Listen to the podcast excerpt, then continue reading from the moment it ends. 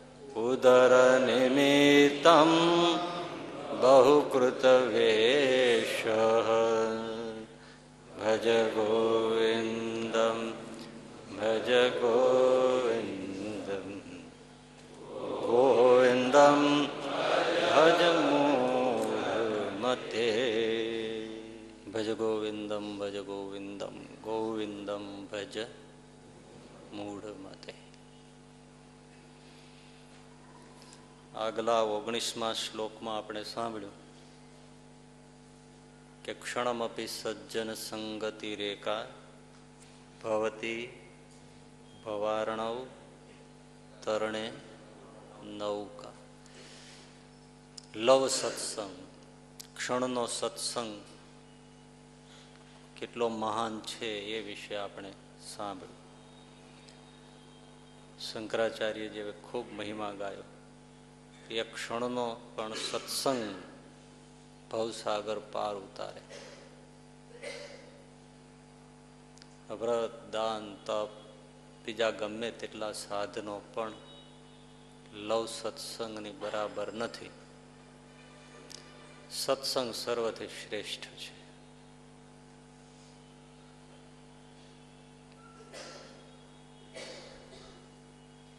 એ ક્ષણનો સત્સંગ, એનો મહિમા અપાર. પરંતુ હવે આપણને શંકરાચાર્યજી સમજાવે છે કે જો સાચા સત સત્પુરુષ મળે તો. સત્સંગનો મહિમા ખરો, પણ સાચા મળે તો, સાચો સત્સંગ મળે તો.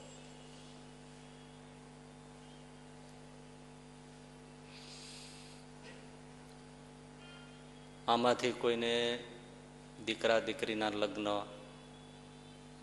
લેવાના હોય એકાદ વર્ષ પછી. અને એને વિચાર આવે કે હમણાં સોનાના ભાવ થોડા ડાઉન થયા છે, ગગડ્યા છે. તો આપણે સોનું થોડું ચાલીસ પચાસ તોલા લઈ લઈએ.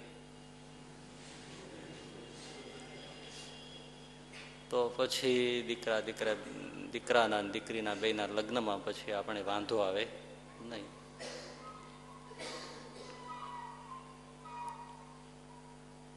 અને સોનું પચાસ તોલા ખરીદી લીધું. હવે એને કઈ વાંધો આવે? નહીં. ઘરમાં સોનું તૈયાર પડ્યું છે.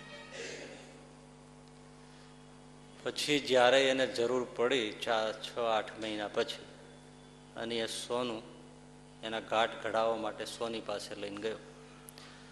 સોનીને કહ્યું કે આ ચાલીસ પચાસ તોલા છે, આના ઘરેણા બનાવવા છે. સોની આમ જોઈને ઘા કરી દીધો કે ભાઈ કોને બનાવવા આવ્યા છો? આ ક્યાં સોનું છે? આ તો ઇમિટેશન છે, આ તો નકલી ગિલેટ ચડાવેલું છે. હાલી મેળ્યા છો આવા નવા. જાવાથી નીકળવા અરે શું વાત કરો હા જોઠું છે. શું હે? ખોટું છે? ભારી નાખ્યા. પચાસ તોલા સોનું. હાવ ખોટું. ખોટું નાખી દો જાઓ. હવે એને શું થાય? પચાસ તોલા જેને લીધું, એની દશા શું થાય? માનો તમે જ હોય એ જગ્યાએ. શું થાય? હે? થાય ને? કેમ એવું થયું? નકલી સોનું હતું એટલે. અસલી હોત તો કાંઈ થાત? બસ. તમે કોઈ મોટું ટ્રેડિંગ કરો છો ને એમાં તમે, તમારી પાસે કોઈ ગ્રાહક આવ્યો અને તમે એને પચાસ લાખ રૂપિયાનો માલ આપ્યો તમને ડૂંટી ઉપર પચાસ લાખ રોકડા ગણીને આપી દીધા અને માલ લઈને જતો રહ્યો. પછી તમે એ બધો લબાચા લઈ પચાસ લાખના ગાડીમાં નાખી અને બેંકમાં જમા કરાવવા ગયા. બેંકના કાઉન્ટર પર મૂક્યા. લ્યો, કરો જમા. કે છે, રામ જોઈને કે કોને બનાવવા આવ્યા છો? આ પાંચસો રૂપિયા નોટો, હજારની નોટો નકલી છે. છેતરવા આવ્યા છો? અહીંયા વટાવા આવ્યા છે? એટલે પોલીસ બોલાવો. અને તમને પકડીને જેલમાં ગાલી દે. સુખ થયું કે દુઃખ? શું કામ થયું? શું કામ થયું? નકલી કરન્સી હતી. અસલી હોત તો થાત. ખોટા રૂપિયા નીકળ્યા. તમારા કોઈ સંબંધી બીમાર છે અને તમે હોસ્પિટલમાં દાખલ કર્યા. ડૉક્ટરે કહ્યું કે આને દસ ઇન્જેક્શન આપવા પડશે, પણ એક ઇન્જેક્શન પાંચ હજારનું. દસ એક સાથે ખરીદી લ્યો. ખરીદી લીધા, દસ ઇન્જેક્શન શરૂ કર્યા. ધીમે ધીમે પાંચ, છ એમ સુધી ગયા. દર્દી મરી ગયો. ડૉક્ટર વિચાર કરે કે આટલો ખર્ચો કર્યો ને આ ફરેની નિદાન ઔષધ અને દર્દી મરી કાં પછી તપાસ કરી, ખબર પડી ઇન્જેક્શનની દવા હતી, એ નકલી હતી. શું કામ મરી ગયો? અસલી હોત તો મરે. હમણાં છે ને, મુંબઈમાં એક જણાને, એનો મિત્ર હતો. તે એને કીધું, ભાઈ, એક દિવસ તારી ગાડી આપને, છાપામાં આવ્યું હતું. કાલે આપી જઈશ. વીસેક લાખની ગાડી મિત્રને આપી. એક દિવસ ગયો, બીજો દિવસ ગયો, ત્રીજો દિવસ ગયો. ગાડી આવી જ નહીં. ફોન કર્યો, ફોન સ્વિચ ઓફ બતાવે. એને ઘરે ઘણી વાર ગયા હોય એટલે ત્યાં એને ઘરે ગયો. ઘરે જોઈ, ઘરે તાળો. આડોશી પાડોશીને પૂછ્યું કે અહીંયા ભાઈ રહેતા ક્યાં ગયા? તો એ તો અઠવાડિયાથી તો ભાડે રહેતા તે ખાલી કરીને ક્યાંય વી ગયા? એનો કોઈ હતો પત્તો નથી. મિત્ર પણ કેવો નીકળ્યો? નકલી. ગાડી ઠબોડીને જતો રહ્યો. તો સુખ થયું કે દુઃખ? અરે, અજીબ ઘટના તો મહિના પહેલા છાપામાં આવી હતી. એક જણાએ લગ્ન કર્યા. લગ્ન. ઉછીના ઉધારા બધું એવું કરીને દસ લાખ રૂપિયાનો ખર્ચો કર્યો, જામો પાડી દીધો. એવી બધી ખર્ચો પાર્ટી રિસેપ્શન આ તે દસ લાખનો ખર્ચો કર્યો, ઉછીના લઈને. લાડે કોડે પરણીને ઘરે લઈ આવ્યો. તે શું થયું ખબર છે? કલ્પના બહારનું થયું. કલ્પના બહારનું થયું. છ મહિના પછી એને ખબર પડી જેની સાથે હું પરિણો છું, એ સ્ત્રી નથી, પુરુષ છે. એટલે લગ્ન લકની નકલી નીકળ્યા, બોલો. છ મહિના સુધી એને મારે વ્રત છે ને મારે આમ છે ને તેમ છે ને એમ કરી કરીને એના ધણીથી છેટા જ રહ્યા. અને છ મહિના પછી કૌભાંડ બહાર પડ્યું તે ખબર પડે કે તો મારા જેવો જણ જ છે. હવે આ દસ લાખ વર્ષ એને શું થયું હશે બોલો? અજીબો અજીબો ઘટના ને આવું ઘી નકલી આવે, સોનું નકલી આવે, હીરા નકલી આવે, પણ લગ્ન નકલી. જોજો હો, આમાં કોઈના થવાના હોય તો. પણ મૂળ કહેવાનું કે જો ઔષધ પણ અસલી જોઈએ. તો કામ થાય. સોનું, હીરા, ચાંદી અસલી હોય તો કામ થાય. રૂપિયાની કરન્સી નોટ અસલી હોય તો કામ થાય. મિત્ર, પત્ની, પતિ બધા અસલી હોય તો કામ થાય. દસ્તાવેજ, કાગળિયા, પાસપોર્ટ, વિઝા બધા અસલી હોય તો કામ થાય. એમ જો નકલી ભટકાય તો હેરાન હેરાન થઈ જવાય ને મોત પણ થાય. એમ કલ્યાણ જોઈતું હોય તો અસલી સાધુથી જ થાય, નકલી સાધુથી કાંઈ નહીં બધે અસલી જોઈએ છે તો આમાં નકલી ક્યાંથી ચાલે?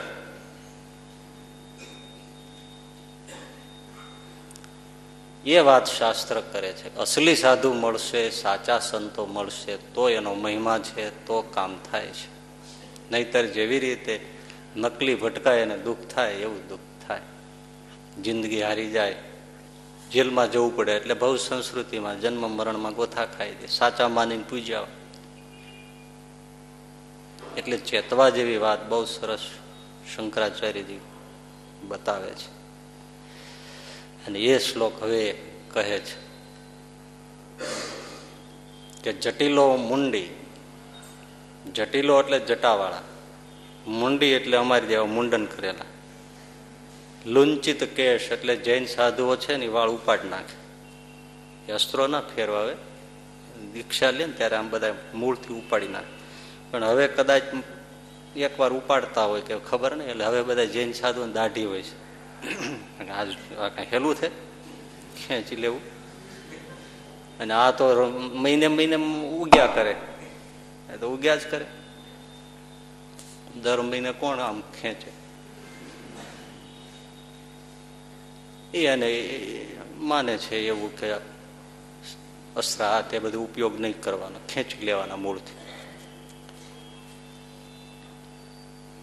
એટલે એવો લુંચિત કેશવાળા. એવા કોઈ સાધુ કાશાય અંબર એટલે અંબર એટલે વસ્ત્ર કાશા એટલે ભગવા વસ્ત્ર. શંકરાચાર્યજી કહે છે કે, જાળવજો ભાઈ, એ સમાજમાં કેટલાય જટાવાળા કેટલાય મોટી દાઢીવાળા કેટલાય માથે મુંડા કરેલા કેટલાય એવા લુંચિત કેશ કરેલા, ઉપાડી નાખેલા વાળવાળા કેટલાય ભગવા લુગડાવાળા કેટલાય પીળા લુગડાવાળા કેવાય ધોળા લુગડાવાળા કેટલાય કઈ એકી લુગડા વગરના જાત જાતના સંસારમાં બધા ફરે છે. એ બધા ઉદર નિમિત્તમ બહુકૃત વેશ. પેટ ભરવા માટે આ બધા લઈને વેશ હાલી મળ્યા છે. માટે જાળવજો, આ બધા મૂઢ છે. એનાથી કલ્યાણ નહીં થાય. માટે ચેતજો. લ્યો બોલ હવે. એટલે અમુકને તો આ બધા હોય ને, આજના એને તો ફાવતું મળી જાય જો શંકરાચાર્ય બધાને કાઢી નાખ્યા. ભગવા લુગડાવાળા દાઢીવાળા જટાવાળા લુંચિત કેશવાળા ભગવા કપડા ધોળા લુગડા એ બધા છે, એ તો બધા મૂઢ છે. અને પેટ ભરવા માટે આ બધા વેશ લઈને ફરે છે. એટલે એથી ચેતજો. આજના બધા ક્રાંતિકારી હોય એને આ બધું બહુ ફાવે ને. આમાં સાધુઓને જો ઉડાડી નાખ્યા. પણ તમે થોડોક તો વિચાર કરો, શંકરાચાર્યજી શું કે છે કે જે પેટ ભરવા માટે ભોગવિલાસ માટે, મોજ મજા કરવા માટે જે ભગવા લુગડાનો ઉપયોગ કરે છે, એ બધા મૂઢ છે, એનાથી ચેતજો બાકી બધા જ સાધુઓની શંકરાચાર્ય નિંદા નથી કરતા, કારણ પોતે જ ભગવા પહેર્યા છે. પોતે જ મુંડન કરેલું છે. પોતે જ સંન્યાસીનો દંડ કમંડળું રાખે છે. રુદ્રાક્ષની માળા પહેરે છે. ચરણમાં ચાકડી રાખે છે લાકડા સંન્યાસીઓના, સાધુઓના, વેશની, મુંડનની, જટાની કે દંડ કમંડળોની ધારણ કરનારા સાધુઓ માત્રની ટીકા નથી કરતા. પણ પેટ ભરવા માટે આનો જે ઉપયોગ કરે છે, ભોગવિલાસ માટે સ્ત્રી માટે ધન માટે પાપ કરવા માટે જે ભગવા અંચળાનો ઉપયોગ કરે છે, એ બધા ઉદર નિમિત્ત જે આવો બધો વેશ કરે. બહુકૃત જાત જાતના વેશ કરે. એ બધા મૂઢ છે ને કેવા છે? પશ્યન અપી. પશ્યન અપી ન પશ્યતી મૂઢ. એ આંખો છે એટલે આપણને લાગે છે પશ્યન અપી. એટલે જોતા હોય છતાં પણ કેવા છે? ન પશ્યતી. આંધળા છે. દેખતા હોવા છતાં પણ આંધળા છે જે પેટ માટે, ઉદર નિમિત્ત માટે ભોગવિલાસ માટે સાધુઓના વેશનો ઉપયોગ કરે છે. એ આંખ હોવા છતાંય અંધ છે. આંધળા છે. કારણ કે જે જોવું જોઈએ એ જોતા નથી. સાધુને થયા પછી એને શું કરવું જોઈએ એને દેખાતું નથી. એનો માર્ગ દેખાતો નથી. મર્યા પછી શું થશે અત્યારે તો મોજ કરે છે. મુસલમાનો એ બકરી ઈદ ઉપર ઓલા બકરાને સારી પેઠે ખવડાવે ને આમ તાજું માજું કરે ને બકરું મલકાઈને આખો દી ખાઈ ખાઈને લીંડિયું કરી રાખે. મોજ મજા કરે, એને એમ થાય કે બહુ સેવા કરે છે. પણ એને ખબર નથી બીજે દિવસે બકરી ઈદ આવવાની છે. અને ત્યારે કાતો ભરી જશે માથા ઉપર. એ પશ્ય એટલે જોવું, ઉપર ઉપર જોવે એને પશ્ય એટલે જોવું એમ કહેવાય. અને એના ઉપરથી પશુ આવ્યું. ખાલી સપાટી ઉપર જુએ, એને પશુ કહેવાય. તો બકરાને તો બીજું ખાવાનું મળ્યું એટલે મોજ મજા છે, બસ, બહુ આનંદ છે. પણ બકરી દાવવાની છે, એને દેખાતી નથી. એમ આ બધા ભગવા લુગડા પહેર્યા પછી જલસા કરે, એના ઓથે. એટલે મૂઢને દેખાતું નથી કે પછી શું થશે? પછી જમપુરીના કાતા ફરી જશે. અને પછી જે દુઃખ આવશે એ એને ખબર નથી. એટલે મૂઢ છે અને અંધ છે. આંખો છતાં પણ અંધ છે. ભગવા લુગડાની કે સંન્યાસની ટીકા શંકરાચાર્ય નથી કરતા, પણ એને ઓથે પાપ કરે, એની ટીકા કરે છે ને એવાથી ચેતવાની વાત કરે છે.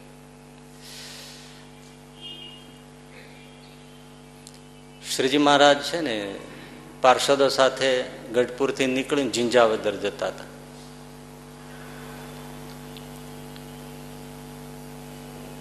તે રસ્તામાં ચાલ્યા જતા હતા. સુરા ખાચર અને સોમલા ખાચરની બધા હતા ઘોડેશ્વર જ હોય. જિંદાવદર આવવાનું એ થોડુંક જ હવે છે. ત્યાં સીમમાં સીમાડે એક વૃક્ષની નીચે સાવ દિગંબર બાવો. હરતો ફરતો તમે જોતો આ ઘોડા ઉપર આમ થોડુંક દેખાય તો જાય. પણ પાછી એને નજર પડી ગઈ કે આ બધા કોઈક રાજા દરબારો કોઈ આવે છે. એટલે માળો તરત જ આમ વૃક્ષના થડે આમ બરાબર બેસીને માખી વીંચો મેચીને આમ પલાઠી વાળીને બેસી ગયો. ધ્યાન કરતો હોય, સાધના કરતો હોય બેસી ગયો. હાવ દિગંબર, એક ચીથરું નહીં વીટાળે ત્યાંથી નીકળ્યા એટલે થોડેક આગળ ગયા એટલે સુરા બાપુ કે, મહારાજ, તમે ઘડી કઈ બેસો ને અમે ઓલા મહાત્માને પગે લાગી ગયા મહારાજ સમજી ગયા કે કાઠી કઈ પગે લાગવા જાય એવા તો નહીં. મહારાજ ને ઠીક બેઠા. સુરા બાપુ સોમલા કાચર બે ગયા. અને ભાઈ કાઠીભાઈ ની કળામાં તો કોઈને કઈ ખબર પડે નહીં. આવીને માંડ્યા તો આમ ચારે બાજુ પ્રદક્ષિણા કરવા અરે સાક્ષાત ભીમનાથ મહાદેવ આદોસા સાક્ષાત ભીમનાથ, કેટલાય જન્મના પૂન હશે ત્યારે આવો આવો મહાત્મા મળ્યો. એક કપડો નથી પહેર્યો, જોવો તો ખરા, હા, જેવો એને જન્મ દીધો, એવો ને એવો જ છે. એલા સોમલા કે આવો મહાત્મા ન મળે હા હા ત્યાં સુરા બાપુ કે સોમલા, હા. મારે ભણે એક નિયમ હતો કે આવો કોઈ મહાત્મા મળી જાય ને તો ત્યારે મારે એની આગળ થોડા દક્ષિણા મૂકવી. તે પાંચ રૂપિયા, એ જમાનામાં પાંચ રૂપિયા બહુ કહેવાય. પાંચ રૂપિયા મારે ચાંદીના સિક્કા, પાંચ રૂપિયા પાંચ સિક્કા. મારે પાંચ રૂપિયા ભણે દાનમાં મૂકવાતા, પણ ભણે આને આવો મહાત્મા મળ્યો, સાક્ષાત મહાદેવ ભીમનાથ, એનો દૂજો રૂપ જોઈ લ્યો કે. પણ ભાઈ, ક્યાં મૂકવો? ચીથરો પહેર્યો હોય તો હવે એને લુગડે બાંધી દઈએ. પણ ભાઈ એક ચીથરો પહેર્યો નથી, તો શું બાંધવું? તુંબડીએ નથી, નહીતર તુંબડીમાં નાખીને ઢાંકી દઈએ.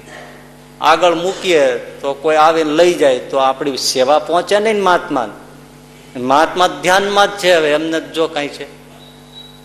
એને તો સંસાર ભૂલાઈ ગયો હોય હાવ. ત્યાં ઓલા સોમલો ખાચર સમજી જાય. એટલે કે ભેણું સુરા બાપુ, તમારી માનતાની ભાવના છે તો ભગવાને આવો સાધુ આપણને ભેટો કર્યો. ભલે ચિથરો નથી પહેર્યો, તુમડે નથી રાખ્યો, કાંઈ સાધન સામગ્રી નથી રાખ્યો.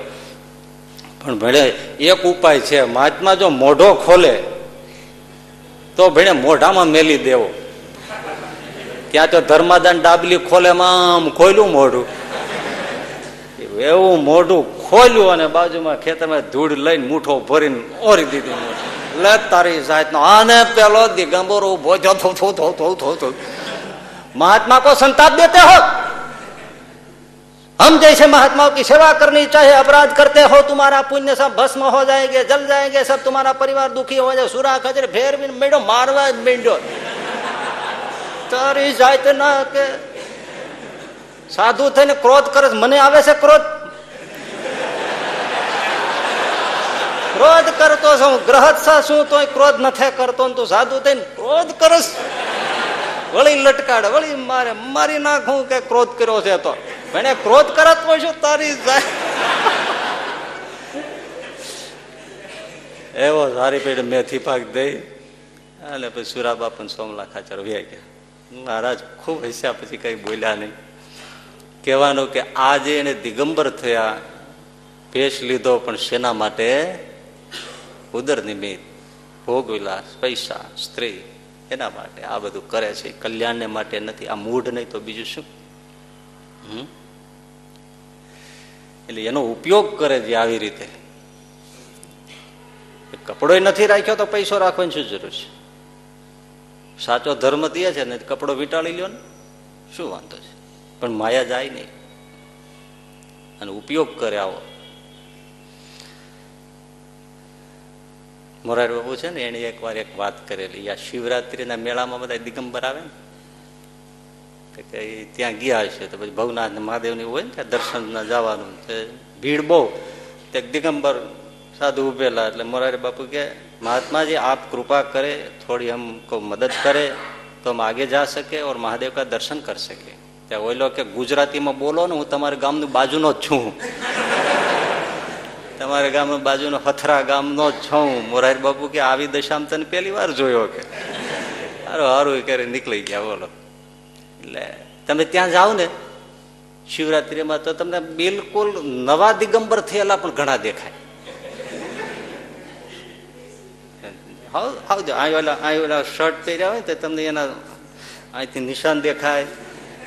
બધું દેખાય, આ કપડાં પહેર્યા, બધા કલર તો હોય ને, ચામડીનો ચેન્જ થાય, ભભૂતિ લગાવી હોય, બધું બહુ ચોળ્યું હોય, પણ તોય ખબર પડી જાય ને બારીકાઈથી કે આ તાજો બનેલો દિગંબર છે. પણ એ બસ બેઠો હોય ને, એ લોકો રૂપિયા પૈસા નાખતા જાય મારા આ જાય એટલે ગાદી નાખી દે. જઈ લ્યો હા શા માટે થયા છે? ઉદર નહીં નહીં તમે પૈસા નાખી દે. એક તો દિગંબર એવો જોયેલો, હાવ દિગંબર કપડું નહીં પહેરેલો ને, ઘડિયાળ કિંમતી કિંમતી બાંધેલી બોલો. હવે એને ક્યાં ઘડિયાળમાં જોઈને કહીએ કે બેકી જવું છે આમાં જોઈને ક્યાં? જવું છે. શા માટે? આ કે ટ્રેન ચૂકી જતા છે આ દિગંબર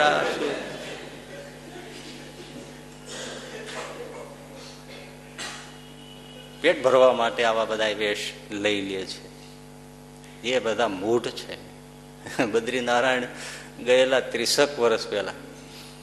તો કયું સ્થાન યાદ નથી અત્યારે, પણ આમ ચાલ્યા જતા હતા ત્યાં બે ત્રણ સાધુ ઉભેલા. મેં મોટી મોટી જટાવાન હાથમાં તુમડા ચીપિયા જય રામ, જય કઈ. કહા સે આતે હો? આપણા કોઈ સાધુ હતા, એમણે કીધું, ગુજરાત છે આ પણ ગુજરાત મેં કહા સે આતે હો? એટલે અમારા મેં કોઈ બોલ્યું રાજકોટ છે ત્યાં બાજુમાંથી બોલ્યો સાધુ, બીજો હતો નહીં કે. ગુરુકુળ ના છો?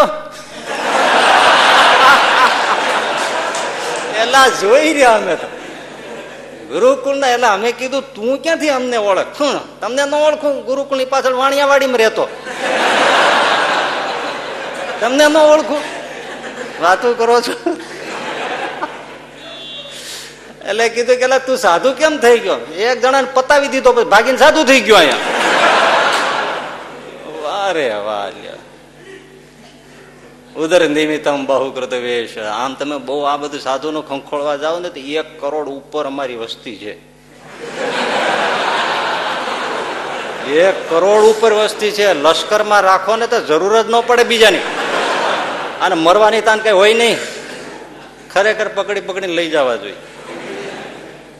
આપણી જેવાય બંદૂક અંબાવીએ. ભલે લડી ન શકીએ બીજું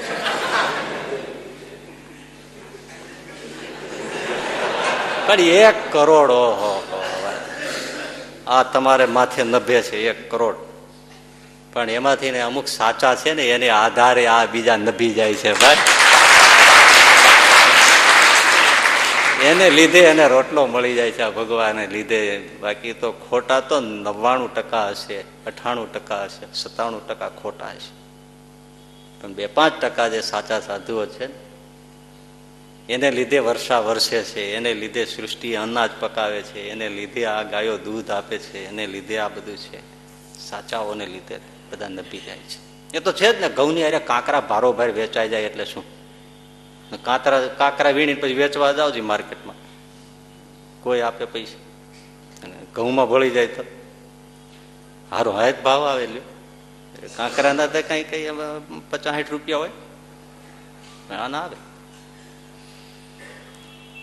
એટલે ખોટાઓની વણઝાર હોય છે, પણ ઓળખવા જોઈએ ગુણાતીતાનંદ સામે કીધું છે એટલે કે ચાર વસ્તુ ઓળખવી તો આંટી ઘૂંટી વાળી છે, ઘાંટી છે આંટી ઘૂંટી વાળી છે. ઘાંટી જેમ પહાડની પાર કરવી કઠણ છે, એમ આ પણ આંટી ઘૂંટી પાર કરવી કઠણ છે.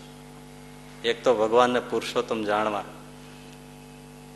હવ માની લે અમે ઓળખી ગયા, પણ એમ પુરુષોત્તમ ઓળખાવા બહુ મોટી આંટી છે. અને બીજું સાધુ ઓળખવા. એ મોટી આંટીઘૂંટી છે. ત્રીજું, દેહને આત્મા નોખા સમજવા. આંટીઘૂંટી છે. અને પંચ વિષયમાંથી રાગ ઉખેડવો. એ બહુ આંટીઘૂંટીની વાત છે. આ ચાર વસ્તુ તો બહુ કઠણ છે. એમાં સાધુ ઓળખવાનું લખ્યું છે. પણ ત્રણ વસ્તુ આપણને કદાચ આમ તરત હા પડી જાય, પણ સાધુ ઓળખવામાં તો લગભગ જેને જ્યાં માન્યું ને સાચું જ લાગે એટલું બધા વાતો આવી જ કરે છે. ચાર ઓળખવા બહુ કઠણ છે. ચાર વસ્તુ બહુ કઠણ છે. બધા બોલે. હે? આવું છે. એટલે ઓળખવું બહુ કઠણ છે. કારણ કે આમાં હું મમતા ભળી જાય પછી કઈ ખબર તો પડે નહીં. ખરેખર કઠણ છે ઓળખ. ઉનામાં આપણે હંસરાજ શેઠ હતા ને, તો રાત્રે એની મેળી ઉપર સૂતેલા. ને ત્યાં ક્યાંકથી અવાજો સંભળાણા મૂળ શું કે બાવાજી? અને બાવાજી દૂધ જ પીતા હશે. તેને ખુરશી ઉપર બેસાડેલા ને પછી ચારે બાજુ એના ચેલાઓ બધા રાસ લે. ને રાસના ગીત ગાય. અને કાને પડે શબ્દ? કે બાવો દૂધાધારી ને પરિબ્રહ્મ છે. પરિબ્રહ્મ છે, બોલો, દૂધ પીવે એમાં. ભાવો દૂધા ધારીને પરિબ્રહ્મ છે. જાનકી દાસ ને જમના દાસ બે જોડ છે રે બાવો દૂધા ધારીને પરિબ્રહ્મ છે. હંસરાજ શેઠ કે મળવા તો ગજબ બાવો દૂધાધારી પરિભ્રમ લીધી લાકડી, ટોપી મૂકી. મહોલ્લામાં એનો તો વટ પડતો ઉનામાં આવો શેઠિયાઓનો. અવાજ ઉપર લઈ ગયા. ત્યાં તો નાનકડો ચોક, ખુરશી મૂકેલી, એક સાધુ બેઠેલા બાજુ જાનકીદાસ ને જમનાદાસ બેઠેલા અને એના માનનારા ચેલાઓ, એ રાસ લેન બુકડ વાગે ને, જાંજ વાગે ને છકડક છકડક ચુકડું છકડક વાગે. અને શેઠ આવ્યા એટલે શેઠ કે ઉભરો ઉભરો. આ કઈ તમે ગાવ છો, પણ એમાં કઈ પ્રાસ ક્યાં મળે છે? પર બ્રહ્મ છે જોડ છે. જોડ ને બ્રહ્મ મળે? સરખો પ્રાસ તો છેલ્લે છેલ્લે મળવો જોઈએ ને. લ્યો, લાવો, હું બોલાવું તમે બધા રાસ લ્યો. એ બાવો દૂધા ધારે ને પોલું ભમ છે. અને જાનકી દાસ ને જમના દાસ બે જમ છે રે. બાવો દૂધા ધારી ને પોલું ભમ છે જો પ્રાસ મળી ગયો ને કે? પોલું ભમ છે ને જમ છે. મળી ગયો ને? આમ ગાઓ. અને પછી એવો પડકારો માર્યો તમે એલા મૂર્ખાઓ. ભગવાનની છબી પધરાવો, મૂર્તિ પધરાવો, કાંઈ માતાજી પધરાવો, રામ પધરાવો, કૃષ્ણ પધરાવો, અને તમે રાસ ગરબી લ્યો તો બરાબર છે. આ આ સાધુને પધરાવીને તમે લીધું આ શું બધું માંડી પીડે હવે બધા બધું વીખી નાખ્યું છે. પણ આવું ચાલે લ્યો. દૂધ પીવે પણ શેના માટે? આ રાસ લેવડાવવા માટે? કોણ ના પાડે છે? સુરાખાચાર્ય જણે કીધું હતું અમારા ગુરુ આવ્યા છે ને દૂધ જ પીવે. સુરાખાચર કે મારો પાડો દૂધ જ પીવે છે.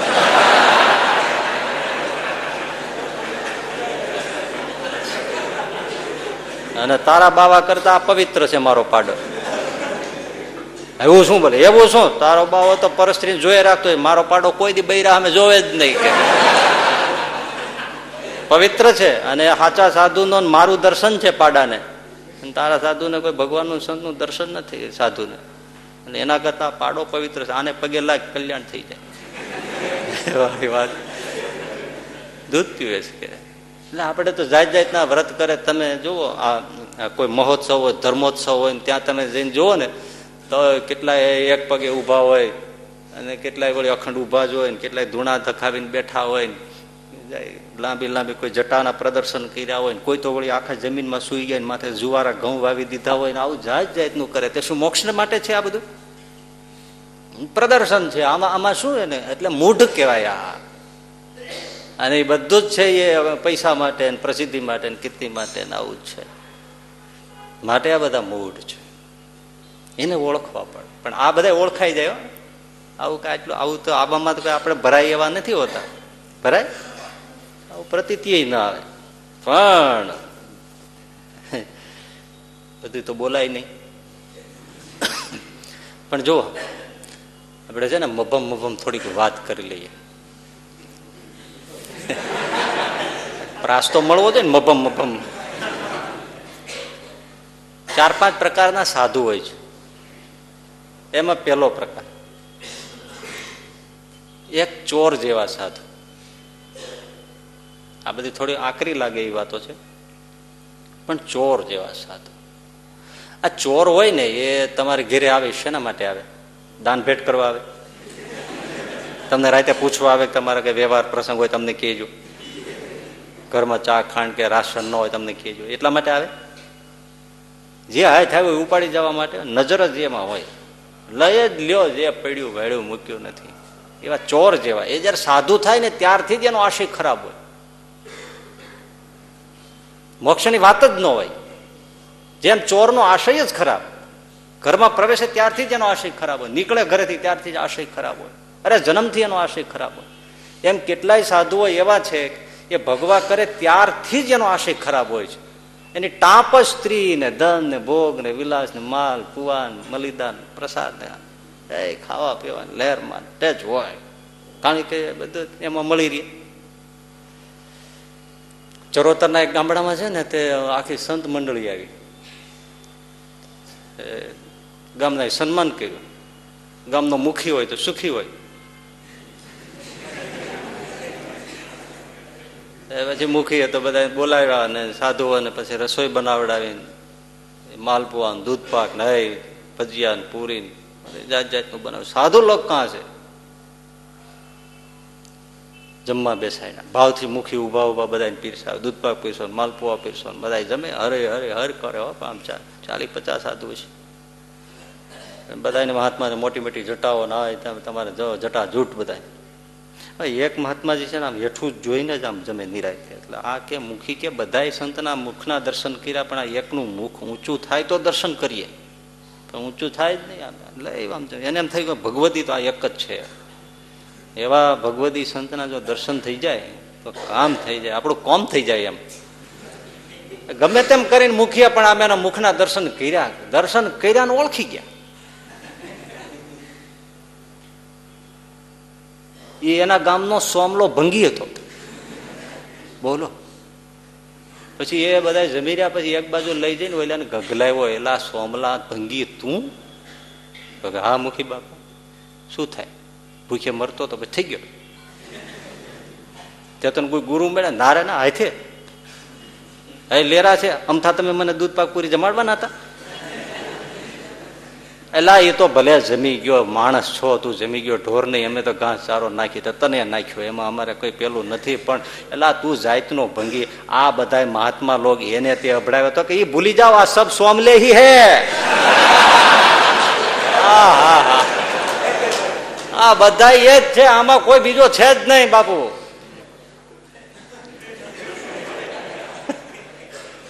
જમાયતો ને જમાયતો ભરતી હોય ભાઈ, અને જ્યાં મળ્યું ત્યાંથી. પાછા હખણા ના રહીએ સીમ સીમાડે પીડ્યું હોય, બધું ઉપાડતા જાય, બધું. પછી વસ્તુ ઉપાડતા એવું જ નહીં કઈ બૈરા હોય ઉપાડતા જાય.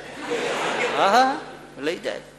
ગોંડલમાં મહારાજ પાસે આવીને એક દેવકર્ણ નામનો ત્યાં વૈરાગી હતો આવીને પગ ઉપર પગ ચડાવીને મહારાજ પાસે બેસી ગયો. મેળો બડાયો આપવા. આમ છે ને તેમ છે ને. મહારાજે થોડી ધર્મ ઉપદેશની વાત કરી.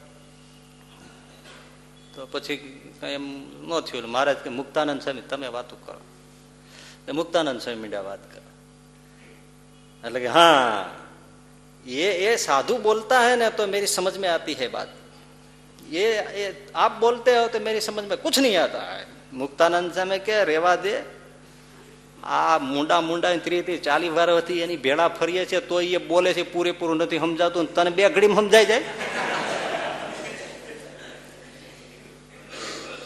પછી મહારાજા ધર્મોપદેશની વાત કરી, એટલે પાછા વળે અમે કે તમે આ નિયમ ધર્મ પડાવો છો ને આવી રીતે બધું કરો છો ને એ બધું શાસ્ત્ર વિરુદ્ધ છે મહારાજ કે ના, અમે તો ભગવાન ભજાવીએ છીએ. ધર્મ નિયમ પડાવે. તો કે એ સબ પાખંડ હે. મહારાજ કે પાખંડ તો જેના હશે ને ઉઘાડા થશે, જાઓ. અને ભાઈ થોડા દાડા થયા ને એનું ભોપાળું સતું થયું ને બધું ક્યાંયથી લઈને ક્યાંય વ્યો એટલે આ હકણા નો રે પાછો. એટલે આની વૃત્તિ કેવી છે? ચોરની જેવી. ચોર સાથે એમાં તો શું કેવું એમ સ્ત્રી ને ધન ભોગ ને વિલાસ એના ઉપર નજર ક્યાંય પણ હાથમાં આવી જાય પૈસો લઈ લેવાનો ખોટા બિલ ઘોસાડો ખોટું કરો જ્યાંથી જે મળે ત્યાં ઉપાડી મારા ઘણા જો ને તો સાધુ થઈ જાય એટલે ઘરે કાંઈ ન હોય પણ ફોર વ્હીલ આવી જાય એના ભાઈઓ ને બહેનો પરિવાર બધા સુખી થઈ જાય બબે ત્રણ ત્રણ માળના મકાન થઈ જાય. વાડીઓ જમીન વધી જાય, ટ્રેક્ટર આવી જાય એક એક બબે સ્પ્લેન્ડર આવી જાય એક, બે. પૈસા ટકે સુખી થઈ જાય. તો શેમ થઈ જતા છે સમજાય છે ને વાત? આ બધા કેવા કેવાય બોલાતા છે મારશે કો પણ ભાઈ, આપણે કોઈની ટીકા કરવાની વાત નથી, પણ શાસ્ત્ર વાત આ છે. કે એના દિલને કાંઈ નહીં થતું હોય. એટલો કહેવાનો તો અધિકાર છે એક સાધુ તરીકે. કે આ ધર્માદાનો પૈસો આવી રીતે પોતાના ભાઈઓ, બહેનો, પરિવારો, દીકરીઓ, આ તે. પાછા બધા એના વિવાહ ને વાજમ ને પ્રસંગો બધું એટેન્ડ કરવાનું. ભાઈ પરંતુ ભાભી ત્યાં મળવાનું ને મામા ને ફૂઈ ને બધા ત્યાં પાછા પ્રસંગો એટેન્ડ કરવા તે તમે સાધુ જ છો કે ગ્રહસ્થ છો? અને ધર્માદાના પૈસામાંથી જે કલ્યાણ માટે, દેવની સેવા માટે, સત્સંગની સેવા માટે સત્સંગીઓ પૈસા ઠાઈ લેવા હોય, એનો આ ઉપયોગ છે. શું છે વિચારવા જેવી વાત છે? વૃત્તિ જ ચોરની. આ કેમ રાજકારણીઓ તમે કોઈ પણ ખાતું હોપો, વચમાંથી કટકી કરવાની, ત્યાંથી જ ગણતરી શરૂ થઈ જાય. આ હોડ શું કામ લાગે છે? અમને શું કહેવાય? નિગમ બોર્ડ આપો ને ફલાણું બોર્ડ આપો ને આ બોર્ડ આપો તે. હું બધા સેવા માટે એના બાયો ચડાવે છે. ગણતરી કે હાથમાં આવ્યા કેદું ના બેઠા છીએ તો કંઈક બનાવી લઈએ એમ. એમ ક્યાંય પણ થાય આમ પ્રસંગ મળવો જોઈએ બસ. પૈસો પડાવી. લઈ જ લ્યો. ખબર ન પડે ક્યાંથી કેમ જાય છે. એ તો જો તમે થોડા કોઈ વહીવટમાં ક્યાંય ટચ હો તો ખબર પડે. એટલે આપણને તેમ થાય કે આને જરાય આમ હૈયે આમ બળતરાય નહીં થતી હોય. સારું હા, કેમ? ગ્રહસ્થ હોય અને ગ્રહસ્થ જો દશાંશ, વિશાંશ આમ બરાબર ન કાઢે, તો એના જીવનમાં ઘણા બધા દુઃખ આવતા હોય છે. હા? આમ હરિભગત બહુ સારા હોય, આપણે જોઈએ એમ. હરિભગત બહુ સારા હોય, પણ દશાંશ, વિશાંશ બધા દેવનું ખાઈ ગયા નહીં એનું કમાયેલું હોય તોય. એ દેવનો હિસ્સો ખાઈ ગયા તો એને સુખ તો ન આવે. એને ક્યાંક ને ક્યાંક બધું એ નડે જ રાખે, કારણ કે પ્રકૃતિ એનો હિસ્સો છોડે નહીં, ભગવાન એનો છોડે. બધું આવું હેરાન જ થાય. ન કલ્પી હોય એવી તકલીફો આવે. તકલીફ. ત્યારે ભાઈ શાસ્ત્રની રીત છે આ. આપણે ભજન કરીએ ને, સાધુઓ ભજન કરે તમે કરો, કોઈ પણ કરે, તો ભજનમાંથી પણ દશાંશ આપવો પડે છે. આ તમને નવીન વાત આમ નથી નજરમાં એટલે ખબર નથી. બાકી આમ તો જાણો છો, પણ કોઈ કીધું ન હોય એટલે ખબર નથી. પણ તમે જન્મંગલનું એક પુરસ્ચરણ કરો, તો કેટલાય પુરસ્ચરણ થાય? કેટલા? હકીકતમાં દસ હજારે પુરસ્ચરણ થાય છે. એક હજાર દશાંશ છે. એ આપી દેવાનો હોય અને એમાં લખ્યું હોય છે કે તમે દસ હજારનો પુરસ્ચરણ કરો જપ કરો, પાઠ કરો, તો એક હજારનો હોમ કરવાનો હોય છે. અગ્નિમાં હોમ નાખીને મંત્રથી કરવાનો. પણ જો ન થાય તો એક હજાર પાઠ વિશેષ એમને કરી નાખો એ અગ્નિમાં હોમ કરે ત્યારે મંત્ર બોલાતો, ઓમ અગ્નિ સ્વાહા ન ઈદમ મમ. આ મારું નથી, હું સ્વાહા કરી દઉં છું, અર્પણ કરી દઉં છું. એમ ભજન કરો, એના એ પણ દશાંશ આપી દેવો પડે છે, તો પછી પૈસાની વાત ક્યાં? બોલો. આ નિયમ છે કુદરતનો, કારણ કે ભજન કરનારાને આ પ્રકૃતિ દ્વારા ભગવાન બધું જીવાડે છે, એટલે કે એમને થોડો ભજન કરી શકે. ચૌદ દેવતાઓ બેઠા છે બધા એમાં ત્યારે એને મદદથી ભજન થાય છે ને એટલે દશાંશ આપી જ દેવો પડે તમે મદદ ભજન કરો જીભ હાલે જ નહીં તો શું કરે? આંખે દેખાય ને શું પાઠ કરે? દેવતાએ મદદ કરી છે તો દશાંશ આપો. એમ આ બધું જીવાડે છે. ઠાકોરજી છે દેવતાઓ પ્રકૃતિ, તો એનો દશાંશ આપવો જ પડે. હિસ્સો આપવો જ પડે. સુખી થવાનો ઉપાય છે? સરકાર ગમે રીતે કર નથી લઈ જાત. છે તો મારું શું કહેવાનું છે? એ તમને કહું.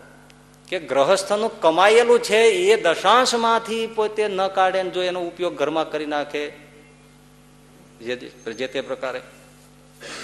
ઘણા એવા હરિભક્તો કે પેલા હોય દશાંશ કાઢે ખરા, પણ બેનો દીકરીઓને આપી દે. એવું લખ્યું શિક્ષાપત્રીમાં? પછી કે અમે દુઃખ બહુ છે, પણ તમે કર્યું છે જ એવું, ધંધો જ એવો કર્યો છે. ઠાકોરજીને અર્થે જે વાપરવાનો છે. સત્સંગને અર્થે વાપરવાનો છે. હવે એમાંય ઘણા બધા પૂછપૂછ કર્યા રાખે કે અમારે ક્યાં વાપરવો તો એટલી સૂઝ નથી તમને પછી શું કે એના કઈ લિટરેચર બહાર પડતા છે? એવા મૂર્ખ તેમાં. તો એ દશાંશ એનો કમાયેલો પૈસો મારે વાત એ કેવી છે? ગ્રહસ્થનો કમાયેલો પૈસો છે એ તો આમ તમારો અધિકાર કહેવાય એનો. છતાંય જો એમાંથી દશાંશ ન કાઢે તો એ દુઃખી થાય. તો એવો જે ધર્માદો એ જેને ખાઈ જાય એનું શું થાય એ તમે કહો? મલ્ટીપલ કેટલું થાય? તમારો હતો તમે રાખ્યો ઘરમાં, તોય તમે દુઃખી થયા તો એ તમે દેવને દઈ દીધો, એને જ ગટકાવી જાય, એનું શું થતું છે આ આપણા કોઈ વિરોધી નથી, પણ આ તો વાત જીવના કલ્યાણ માટે વિચારવાની વાત છે કે જે ગ્રહસ્થ રાખે તો મરી જાય, તો જે ગ્રહસ્થ દઈ દીધું દેવને અર્થે, એ વયું જાય બરપારું, તો એનું શું થતું છે એટલે રામાયણની કથા કરનારાઓની બધા શાસ્ત્રોમાં એમાં ક્યાંક આ પ્રસંગ છે, તમે જાણ્યો છે કૂતરો એક જણા ત્યાં રોટલો ખાવામાં બારણે જઈને આટા માર્યા તે એટલે રોટલો તો ન દીધો. ભગવાન રામ વખતની વાત છે. પણ એને લાકડી મારી. એ કૂતરો બાંકારો કરી ગયો. રોટલા માટે આવ્યો તો ભૂખ્યો થયો હતો અને છતાં ઓલો રોટલો ન આવ્યો પણ લાકડી મારી. સીધો રામજી પાસે દરબાર માગ્યો. અને કૂતરાએ ન્યાય માગ્યો. ભગવાન રામચંદ્રજી કીધું તને શું તકલીફ છે? તો કૂતરો રડવા માંડ્યો. શું થયું? તો હું ફલાણે ઘેરે રોટલો ખાવા ગયો. હોય તો આપો. તમને રોટલો ન હોય પણ મને લાકડી મારી. બોલાવો એને. દરબારમાં એને બોલાવ્યો હા, તો હા હા, આને મને લાકડી મારી.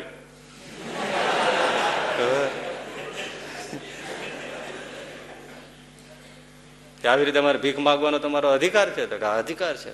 ન દેવો જ ના દે, પણ લાકડી શું કરવાનું મારે. રામચંદ્રજી કે બરાબર છે કે ભાઈ લાકડીમાં તો મારે જે ભૂલ છે તારી. હા ભગવાન રામચંદ્રજીએ કૂતરાને કીધું. સાંભળજો. પેલા કૂતરા હવે તું કે એ આને દંડ આપું. કૂતરો કે મહારાજ એને કોઈક મંદિરનો મહંત બનાવી દો ભગવાન રામચંદ્રજી કે આ તો એવોર્ડ છે કે શું છે? રિવોર્ડ છે. આ તો તમે ઉલટાને એને વધારે ઇનામ આપો છો.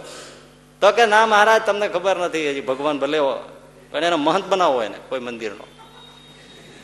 અરે, પણ તું આને આને સન્માન કરે છે? ના ના, હું બાપા, મારા આગલા જન્મમાં મંદિરનો મહંત જ હતો.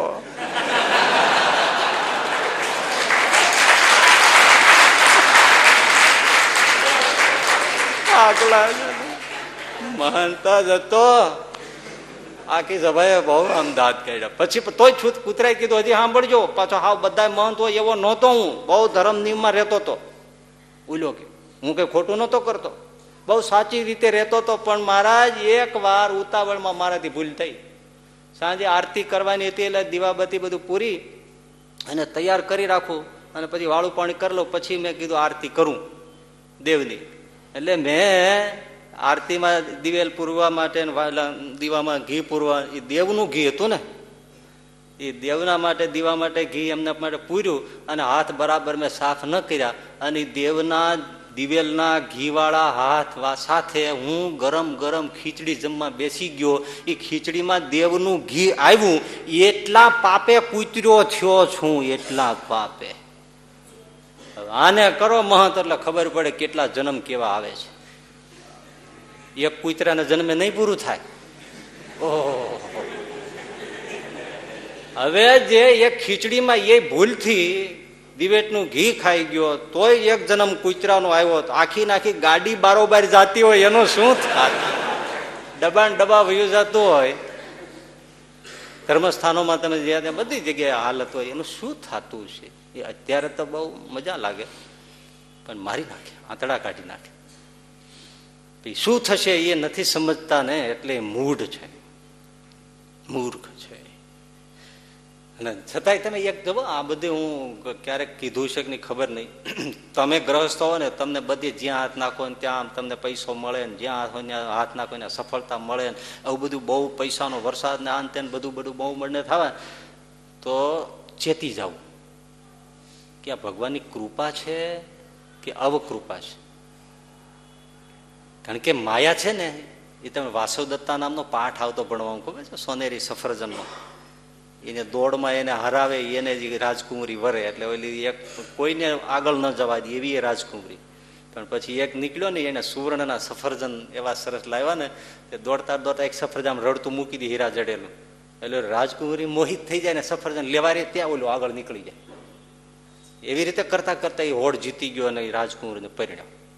એમ આ છે ને, માયા છે ને એ આ ભગવાન ભજતા હોય ને સરખી રીતે આપણે માયા પાર થવાનીમાં હોય ને, ત્યાં કાંઈક પાછું એવું દડતું મૂકી દે એટલે આપણને થાય હો હો હો, બહુ સારું છે. પણ ચેતી જવું, આ સફરજન તો નથી ઘા કર્યો ને? એમ આ સંસારમાં તમે જુઓ કે ખોટું કરનારા હોય ને, પછી સાધુ હોય કે ગ્રહસ્થ હોય, હો? જ્યાં જોઈને સફળતા ને એને કાંઈ ન થાય. આ તમે જો, આ કરોડો ખાઈ જાય ને ધર્માદાના તો એને પેટમાં ન દુખે. ફાકીએ લેવી ન પડે, બોલો. અને દડીમલા જેવા આમ તમારા ગોળ મટોળિયા શેરામાં ગાલ ફાટ ફાટ થતા હોય ને એવા ગાલ હોય, આ અડી જાય તો લોહી નીકળે. એટલા ભરપૂર હોય યાર, હો. એ આ ટમેટાના ડોને એવું આમ લાગે, એમ હાથ ફેરવતા. અરે આમ પ્રતિભાશાળી લાગે ને આમ તમારે જો કોઈ નખમાય રોગ ન હોય એમ થાય. અને બિચારા ધર્મ નિયમ પાળનાર કોઈ દી સાજા ન હોય. તો ઘણા નિયમ થાય કે આવું કેમ? એ સમજી રાખવાની વાત છે. કે જે જેના ઉપર ભગવાનની કૃપા હોય ને એ થોડીક ભૂલ કરે ને તોય ભગવાન તરત દંડ આપે. ઓલો રોકાઈ જાય. કે મારે તને બચાવવો છે. અને જેના ઉપર ભગવાનની કૃપા જ નથી ને, એને ભગવાન એ જ લાગનો છે. જવા દો એને સફળ જ થવા દો જવા જ દો એને એને માયાના દ્વારમાં જવા જ દો ભગવાન એને અટકાવતા જ નથી. ઉલટાનો સફળ કરેલો. કોઈ દી જાગે નહીં અને કોઈ દી પાપમાંથી પાછો વળે નહીં. અને પછી એના જે લેખા નીકળે, એ ગુણાતીતાનંદ સ્વામી કે સિચોડામાં જયારે શેરડી પીલાય ને ત્યારે ઓલી અંદર શેરડીના સાઠામાં બે ત્રણ મહિનાથી ઈયળ બેઠી બેઠી લેર કરતી હોય, એવો મીઠો મધુરો શેરડીનો રસ પીતી હોય. પણ એને ખબર નથી સિચોડો આવવાનો છે. અને જ્યારે પછી એ સિચોડો આવે ને એમાં નાખે ને વળ ચડાવી કાઢી નાખે નીકળી જાય. એટલે આપણને અત્યારે દુઃખ હોય, પણ પછી મહાસાગર, સુખનો મહાસાગર હોય અને ઓલાને ક્ષણિક સુખ છે અને પછી દુઃખનો મહાસાગર હોય છે. પણ એ મૂઢને ખબર પડતી નથી. વિચારી લેવું ખોટું. તમે ગ્રહસ્થો અંત વ્યવહારમાં સમાજમાં ક્યાંય ખોટી રીતે હાલતા હાલતા આમ તમને બે પાંચ લાખ મળી જતા હોય ને ખોટું સેજ બોલો ત્યાં મળી જાય. સમજી લેવાનું કે મારી નાખે. પૈસો લાગે સારો પણ નીતિદાર માણસ હોય તો સમજી જાય કે કોઈ પણ નો અનિતિનું સહેજ પણ ઘરમાં આવ્યું એ પસંદ ન હોય, એ જીતી ગયો. બાકી તો એકાંતિક હોય તો એ ઋણ દેવા આવવું પડે પાછું. એના માટે જન્મો ધરવા પડે. પૂરું ન થાય. ભલે ને એકાંતિક હોય. મચ્છા, એટલે આપણે માંગરોળના ગોવર્ધનના ભાઈ. થોડુંક કર્યું ને હતા નહીં કેવા? ફઈ બાપ. કુંભી ભાગમાં પડી ગયા. બહુ હા ધ્યાન રાખવા જેવું છે. આરામનું લાગે. મહેનત વગર જલ્દી મળી જાય.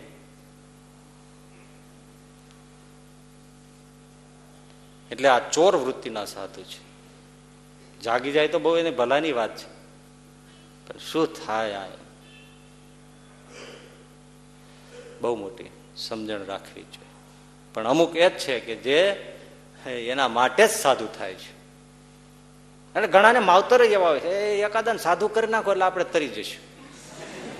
આજે આવા કેલ્ક્યુલેશન હોય છે. હોય છે, કરી નાખો એટલે પછી, અને થઈ જાય પછી. તો એક ચોર પ્રકારના સાધુ છે. આ કઈ ઓળખાય? તમે એમ માનો છો આપણે ઓળખી ગયા. હે? ના રે ભાઈ. પણ આ તો શું છે ભાઈ? આમ કઈ નથી હો. તમે એમ માનતા નહીં. આમાં હજારો લોકો હોય સમાજમાં. અને એમાં એકાદ જણાની જો વાત અડી જાય ને, એનું કામ થઈ જતું હોય. હા, એ તમને ન ખબર હોય, પણ એ અમને ક્યારેક ક્યારેક છે ને કોઈના ફોન આવતા હોય. કે ના, અમે આ સાંભળીએ છીએ, પણ અમે એ રીતે અમે વર્તવાની કોશિશ કરીએ છીએ. આવી વાત ક્યાં મળે? એટલે અમે એ રીતે જીવવાની કોશિશ કરીએ છીએ. કલ્યાણની વાત છે. બહુ સારી વાત છે. તો એક ચોર વૃત્તિના. બીજા છે, એ બગલા જેવા છે, બગ વૃત્તિના સાધુ છે, બક વૃત્તિ. બગલો છે ને આમ આમ, એ તળાવમાં બેઠો આમ, એક પગે ઊભો હોય બે પગ રાખતો વાંધો શું છે? બગલો ખરેખર આમ એક પગ, એક ઊંચો લઈ લે આમ. અને એ આમ સ્થિર થઈ જાય જાણે આમ લાકડા જેમ થઈ જાય. અને માછલાઓને ખબર પડે નહીં કે હવે કોઈ નથી ત્યાં. ડબ દઈને નીકળે ને પકડી બસ આવા સાધુ પણ સમાજમાં હોય છે. ધ્યાન કરે, ભજન કરે, કથા કરે, તોલો તોડી નાખે એવી. હા? પણ બગલા જેવો, ક્યાંય રૂપાળી સ્ત્રી દેખાય, ક્યાંય માલદાર માણસ દેખાય, ક્યાંય કોઈનો પૈસો દેખાય, હડપ કરીને લઈ હડપ કરીને ઉપાડી જ લે. એનું તાન જ બાકી આમ તમે જુઓ એટલે ગજબ. ખબર જ ના પડે તમને. બધું રાખે. ધ્યાન, ભજન, કથા, વાર્તા, આ તે બધું જ. પણ એનું લક્ષ્ય છે એ સ્ત્રીને ધન ભોગ ને વિલાસ મોજ ને મજા. અને એ વાત વાતમાં એવા આવરણ ચડાવી દે કે સ્ત્રીઓને એમ લાગે કે અમારો ઉદ્ધાર થઈ ગયો, પુરુષોને એમ લાગે અમારો ઉદ્ધાર થઈ ગયો ધનપતિને એમ લાગે અમારો ઉદ્ધાર થઈ ગયો. અમારા ઉદ્ધાર માટે જ આ બધું વાપરે છે. નહીં તો અમને કાંઈ નથી, નિર્મોહિત છે. એ બધું સુગર કોટેડ હાલે. હવે આ ઓળખાય? વખત એ ત્રીસેક વર્ષ પહેલા આ ગુરુકુળ નહોતું. હજી શરૂ થયું. એ પહેલા આપણે રાજકોટ ગુરુકુળ, ત્યાં. તે અમે હજી બે ત્રણ વર્ષ થયા છે, સાધુ થયા. તે ગુરુકુળ રાજકોટની પાછળ બહુ મોટો પ્લોટ પડ્યો રહેતો. બહુ મોટું હતું, ખુલ્લી જમીન. અત્યારે તો હવે તો ઘણા મકાનો સોસાયટીઓ એટલું આ હોલ જેટલી જગ્યા નહીં હોય, હવે તો. આપણે જોયું નથી, પણ એટલું નહીં રહ્યું હોય. તો ખૂબ મોટો, ખુલ્લો પટ. તેમાં અયોધ્યાથી પચાસક, સાઠેક સાધુઓ. મોટી જટાન ચીપિયાન દાડીન કમંડળ ભદભૂતિન ભસ્મોન ત્રિપુંડ. હાય, તમારે જોવો જટા લટાડા પટા એ બધું ધાડું ઉતરેલું, મોટો તંબુ નાખેલો, મંડપ નાખેલો એ રાત્રે પછી સાંજ પડે ની કથા, વાર્તા ધમધમાટ, કીર્તન, ને ભક્તિની, મહાનની વ્યાસપીઠ ને એ બધું એકવાર હું જોવા ગયો તો મેં જાય તો ખરા જોઈ આવી એવી રામાયણની વાતો કરે ને, હજારો માણસો બધા બેઠા હોય, અને બધા રસોઈઓ આપે ને દાન ભેટ થાય ને ચાલે. તે આપણે રસોડામાં રાજસ્થાની બ્રાહ્મણો હોય, અને છે જે હિન્દી વધારે સમજી જાય. અને ગુજરાતી તો પછી આપણે હેરે સમજતા હોય, પણ એમ હિન્દી અને એમ હિન્દી તે આ રસોડામાં નવરા થાય ને એટલે પાછી નજીક જ. એટલે ત્યાં કથા સાંભળવા જાય. તો અમારે એક મોહન મહારાજ હતા. એ મોહન મહારાજ છે ને કઢી બહુ સારી બનાવતા. એટલે અમે બધા એનું નામ મોહનલાલ એસ મીઠાઈ વાળા છે ને, એમ એનું નામ અમે મોહનલાલ એસ કઢીવાળા પાડેલું. મોહનલાલ એસ કઢીવાળા. એટલે મીઠાઈ વાળા આ કઢીવાળા એટલે મોહન મહારાજ ત્યાંથી આવીને પછી બે ત્રણ દિવસ ગયા પછી હવે આપણે નવા નવા હોય ને, બધા મોટાઓને કાંઈ ન કહે પણ આપણે નાના નાના પછી ભેળા થઈને આમ આવીને રસોડામાં માટો મારીને જોઈને કઈ લેવા જાય ને, અને પછી નવરાત્રી આવે અરે શું જે તમે સાધુ ના કહેવાઓ. સાધુ તો આમ તમારે જોવા હોય તો આમ અહીંયા આવો, મારી ભેળા આવો. તમે, એ, મોટી મોટી જટાવો ને એવી ભભૂતિ લગાવી હોય ને રુદ્રાક્ષની આમ તમારે કેટ સુધી માળાઓ લટકતી હોય ને, અહીં ચીપિયા રાખ્યા હોય ને, પવન પાવડી હોય ને ધ્યાનમાં બેઠા હોય ને અડધા નેત્રો ખુલેલા હોય મહાદેવની જે મુદ્રા હોય અને વાતો કરે, આમ તમે જોવો, કઈ આમ સાધુ કહેવાય. તમે સાધુ ના કહેવાય. અસલ નહીં, અસલ જોવા હોય તો ત્યાં છે. એટલે પછી મેં કીધું, આપણે આંટો મારો, અસલને જોવા વગર રહી જાય. એટલે એક દિવસ પછી હું જઈ આવ્યો રાતે. આ બધું કહેતા નથી, પણ આવું બધું જોવાનો, રખડવાનો, એટલે રખડવા માટે આવું હોય ને જોવાનો બહુ મને. છે જે કોઈ એમ કે કાંઈક કાંઈક છે તો ગમે તેમ કરીને પહોંચી જાઓ. ગમે તેમ કરીને, વંડી ઠેકવી, ઠેકી જાવ પણ જોઈ આવું. એ વગર જ્ઞાન ન થાય. મેં કીધું, આ જવું તો છે. હજી આવશે બીજા એક બે પ્રસંગો કહીશ પણ એવું ખરું. એટલે હવે તો ક્યાંય નથી હવે તો ઘેર બેઠા જ બધું જ્ઞાન થાય છે. પેલા રખડી રખડી નહીં પણ આમ ક્યાંક થાય એટલે તરત જ એમ આપણે એટલે જ અનુભવ થાય બધો એ જ વાતો કરી. હા હા ધ્રોધર કોઈ દે કહી એવું નહીં. પૂરી ચકાસણી કરીએ આ કરીએ પછી જ બોલીએ. અરે પછી હું એક દી ગયો બધું જોયું કર્યું બધા હેરા ફેરા પછી હવે એમાં શું થયું? કે અઠવાડિયું દસ દી થયા ને ત્યાં હાળો કૌભાંડ નીકળ્યું બધું. તેના ને એના બધા અંદરના સાધુ હોય બૈરાઓને ફસાવે ને કોઈને દીકરા ન હોય તો એને ફસાવે ને એને પડાવે જંતન મંતન દોરા ને ધાગા ને કેટલું શોષણ ને આન તેન પછી એ મોટો હો હલ્લા થયો સાધુઓને માર્યા, ધોકા લઈ લઈને કેટલાય મારી નાખ્યા, તોડી નાખ્યા, જટાઓ વીખી નાખી. અને ઓલા થયું કે આ જીવથી મારી નાખશે. રાતો રાત બધા ડેરા તંબુ ઉપાડીને ક્યાંય ગયા હતો પતો હજી સુધી નથી. તે વૈયા ગયા ને પછી હું ઓલા મોહનલાલ એસ કઢીવાળા પાસે ગયો. મેં કીધું, આ તમારા અસલ સાધુ ક્યાંય ગયા? મને કે હા નકલી નીકળ્યા કે. એ કીધું, મહારાજ, તમને એમ સાધુ ઓળખાય તો તો શું જોઈએ પેલા માણસ? તમે દાઢીને જટા જોઈને જોઈ લ્યો ને બધી વાતો કરે ને એવી રામાયણની વાતો કરે, ભાગવતની કરે, એટલે બધા અસલી સાધુ થઈ ગયા. એમ એમ થઈ જાય. નાગરભાઈ યાદ હશે, પણ કારણ કે એ એકવાર મારી હારે આવ્યા હતા, લગભગ યાદ છે એવું. હા આપણે પ્રિયા શરણ હા પ્રિયા શરણ બસ બસ બસ બસ બસ. તે તે કામેશ્વર મહાદેવ ને કામેશ્વર મહાદેવ એ મહિના મહિનાના પેલા કરે કથા વાર્તાઓ. એ એ એવા એના ગુરુના નામ નથી દેવાય એવું, પણ એ ગુરુ છે ને એ ગુરુ બહુ બહુ છે ગુરુ. એ ઉત્તર પ્રદેશમાં છે ગુરુ. ને આપણા એક પરિચિત હરિભગત છે. હરિભગત તો એટલે આપણે સત્સંગી નથી, પણ પરિચિતમાં છે. ડોંગરેજી મહારાજના ખાસ, એની બે દીકરીઓ પણ એમાં છે. એ મહાત્માની સેવામાં છે. કેટલી છોકરીઓ છે સેવામાં? આવા જે પહોંચેલા મહાત્મા હોય ને, એની સેવામાં સ્ત્રીઓ જ હોય. તો જ પહોંચેલા કહેવાય. દુનિયાને કઈ અકલ તો છે નહીં. વેદાંત ઉપનિષદ ઉપર પ્રવચનો હાલતા હોય એવા બધા લગભગ તમે સંન્યાસીઓ જો ને એ કથામાં આવે પ્રવચન સ્થળ ઉપર, એની ગાડીનું ડોર ખોલવા માંડે સો વર્ષ સોળ વર્ષની છોકરીઓ જોઈ એસી વર્ષની બુદ્ધિ રાખો ને, વેદાંત રાખો છો તો રાખો ને. રાખો ને. ડોહીને રાખો ને, કમાડો ને. મૂર્ખીના બનાવો છો કોને તમે આ બધા બ્રહ્મની વાતો કરો છો, આવી છોડ્યું વગર તો હાલતું નથી.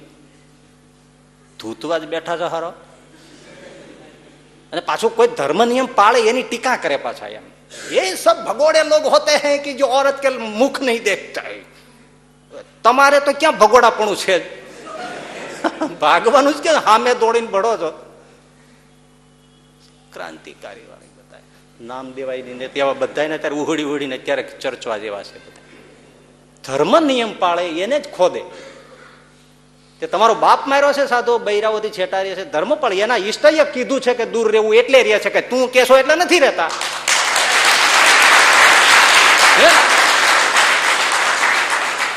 બેઠા બેઠા તમારે હાંક્યા રાખવું છે. અને ગ્રહસ્થ અને સંન્યાસીના ધર્મની શું ખબર પડે? તમે વરેલા પરણ્યા છો, તમારા ઘરે એક બે દીકરા છે, તમે બધા રીતે ગ્રહસ્થ રીતે એને સંન્યાસના માર્ગની શું ખબર પડે? અને એની વૈરાગ્યોના માર્ગને એ ગ્રહસ્થ વ્યાસપીઠ ઉપરથી એને વિવેચન કરે કે એસા ઠીક નહીં હોતા હે. કેસા ઠીક હોતા હે?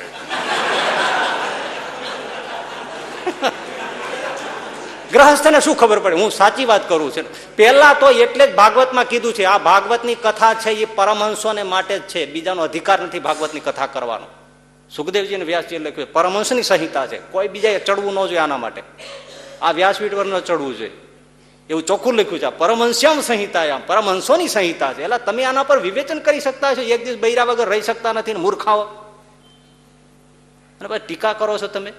અસલી સાધુ, આ રામસુખદાસજી હતા અસલી સાધુ. એની તમે સાધક સંજીવની ગીતા ઉપર તમે વાંચો. એવું અદભુત વિવેચન કરે તમને હા પડી જાય. એના રૂમ હવે તો હજી રાખ્યો છે પ્રસાદી તરીકે. પણ તમે એ ગીતા ભવનમાં તમે જાઓ. એ જ્યારથી સાધુ થઈને ગીતા ભવનમાં જોડાયા, ત્યારથી કે હું આ શરત મને રૂમ આપો. બરાબર છે? પણ ત્યાં જ બોર્ડ મારે છે લેડીઝ આર નોટ એલાઉડ અહીંયા સ્ત્રીઓનો પ્રવેશ બંધ છે. એ સાધુ કોઈ દિવસ સ્ત્રીઓ સાથે બોલ્યા નહીં, કોઈ દિવસ નહીં. એ ક્યાં સ્વામિનારાયણના સાધુ હતા? પણ સાચો એ જાણે છે કે ભલે મને નથી, પણ મારી પડખે રહેનારો તો વિક્ષુબ્ધ થવાનો જ છે. અને ભવબ્રહ્માદિકને પણ આ વિક્ષેપ થાય. તમે ખોટું ન કરો, પણ તમારા મનમાં તરંગો આવી ગયા, એને કોણ માપે? સિસ્મોલોજી આવે સાનું કઈ? તમે પરણેલા છો, છતાંય પણ કોઈની સુંદર રૂપાળી સ્ત્રી આવે બ્રહ્માદિક દેવતા હોય ને આમ આમ થઈ જતું હોય તો પછી તમે વળી કઈ વાડીના મૂળા એક સરસ મજાનું ખાવાની થાળી આવે, સરસ મજાની મીઠાઈ, જલેબી આવે ને ભજીયા હરખા આવે તો થઈ જતું હોય. વાતું કરો છો?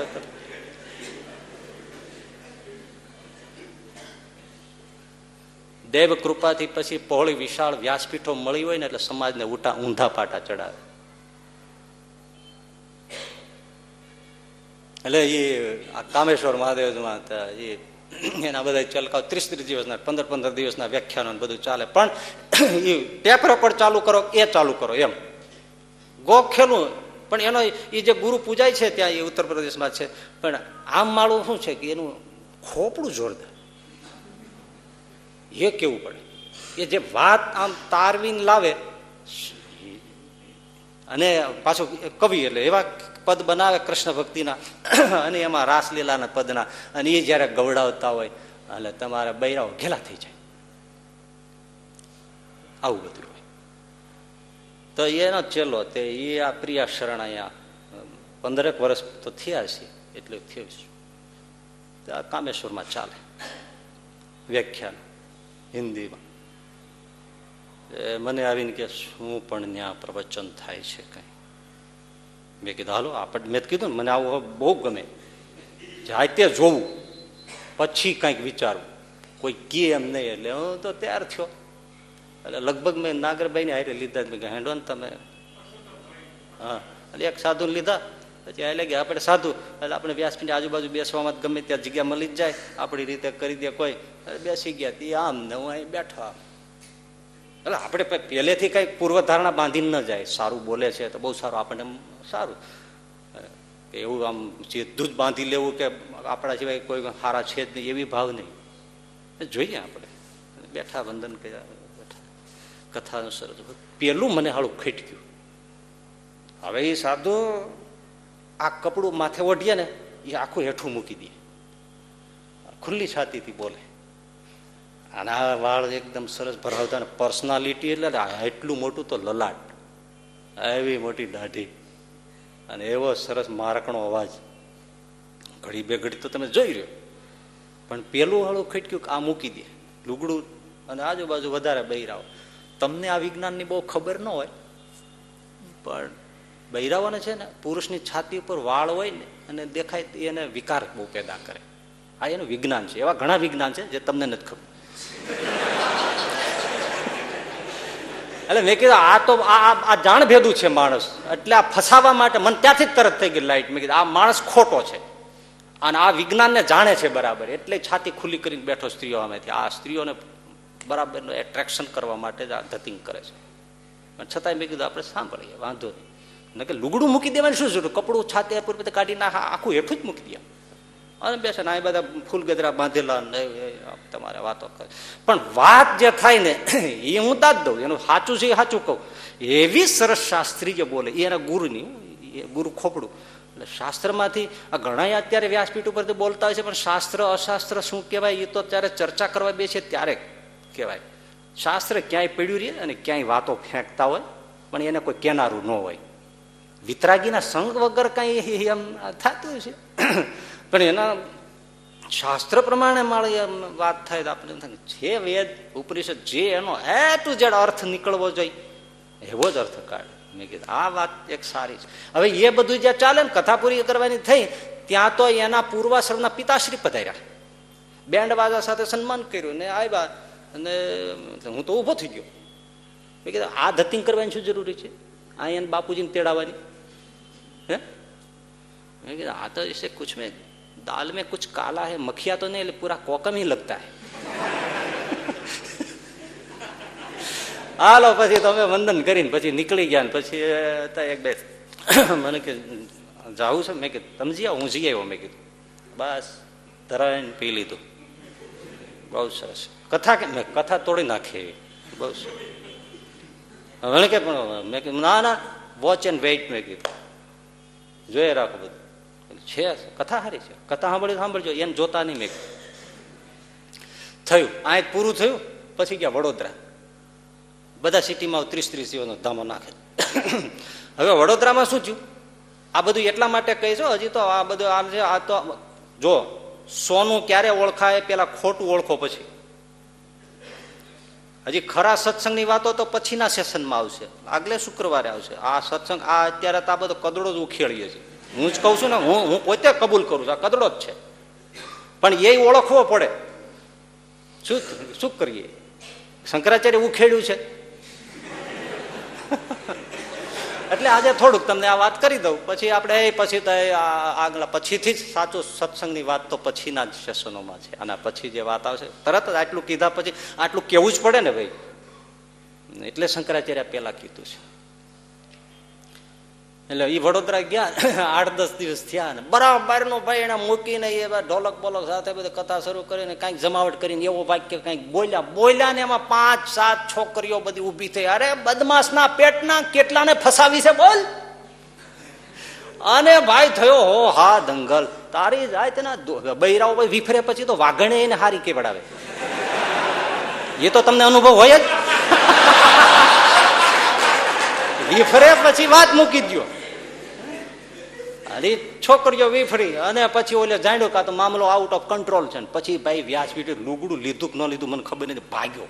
સીધો ગયો ઉતારે જેટલું આવ્યું એટલું લઈને સીધું ટેક્સી રિક્ષા જે મેળ્યું મેં લઈને ક્યાંય ગયો હજી અતો પતો નથી. એમાં કેટલોક સામાન પીડ્યો રહ્યો. એ સામાન પીડ્યો રહ્યો ને, એમાં બૈરાઓને રાજી રાખવાના એના વસ્ત્રો ને આંતર વસ્ત્રો ને, ઘરેણાઓ એની ગુપ્ત ડાયરીઓ આ બધું નીકળી પીડ્યું, કેટલું કદડો પછી બધું છાપામાં આવ્યું. પછી હમણે એક બે હરિભગત કહેતા હતા, મેં કીધું વાંચો.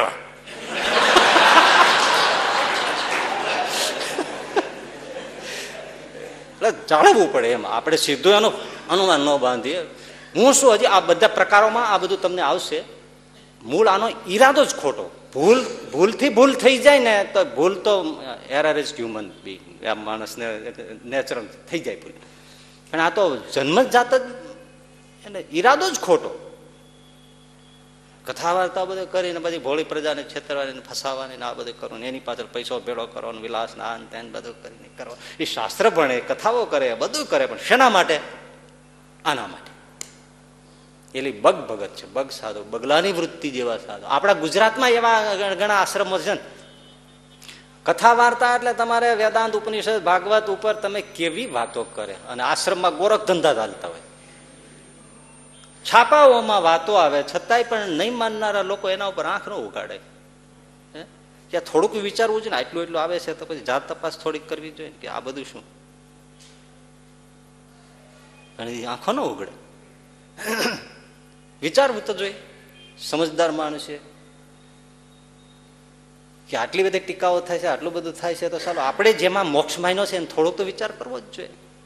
આ તો પોતાના કલ્યાણ માટેની વાત છે ને. પણ એ ગમે એટલું થાય તો કે ના, એ બધું ખોટું છે, બધું ખોટું છે.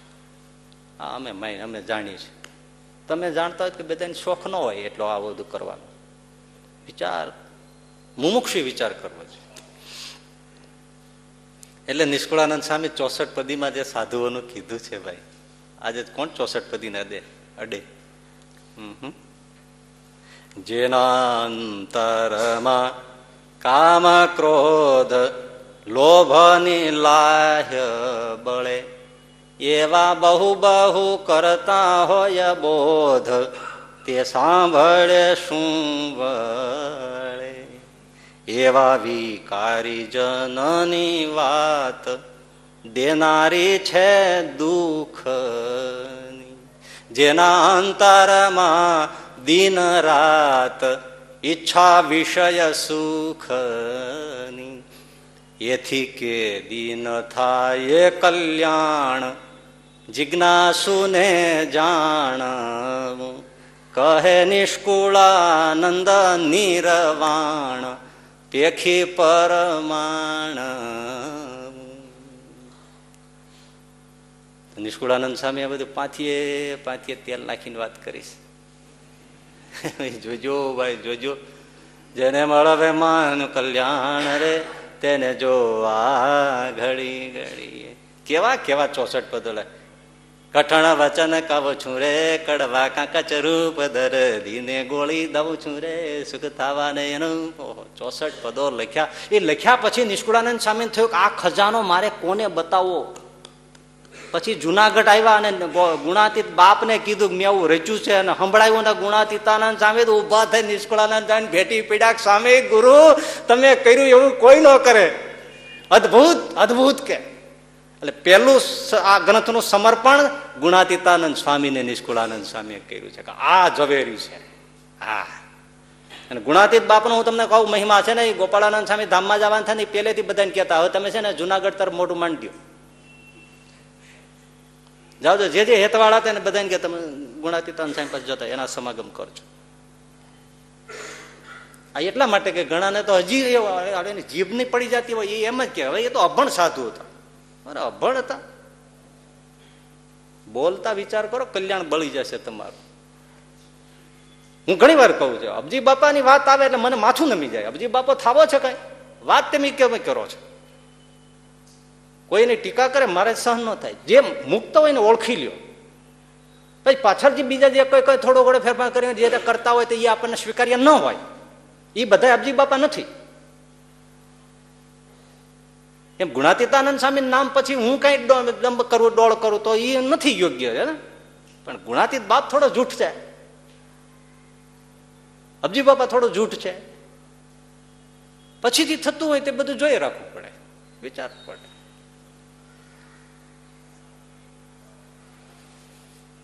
એમ કલ્યાણ જોઈતું હોય તો નિષ્કુળાનંદ સ્વામી કે આ કહે નિષ્કુળાનંદ નિરવાણ. આ છેલ્લી છેલ્લા, આનાથી એક્સ્ટ્રીમ વાત છે એમ. અંતિમ વાત છે. પેખી પરમાણુ, બરાબર જોઈ વિચારીને બધું કરવું. નહીં તો કલ્યાણ પીડ્યું રહેશે બીજું થશે. નિષ્કુળાનંદ સ્વામી લખ્યું છે. આખી ચોસઠ પદી તો બહુ ગજબ છે. તો આ બીજા પ્રકારના સાધુ કેવા? બગલા જેવા. ત્રીજા છે ને, એ દેડકા જેવા. આ આ છે ને, આ તમને કઈ ગ્રંથમાં નહીં મળે આ સાચી વાત તમને. આ તમે બહુ બેઠી બેઠી. મેં કીધું, આટલું જ કેવા જેવું છે. એમ કરીને પછી આ તાર્યું છે. આઉટ ઓફ કોર્સ છે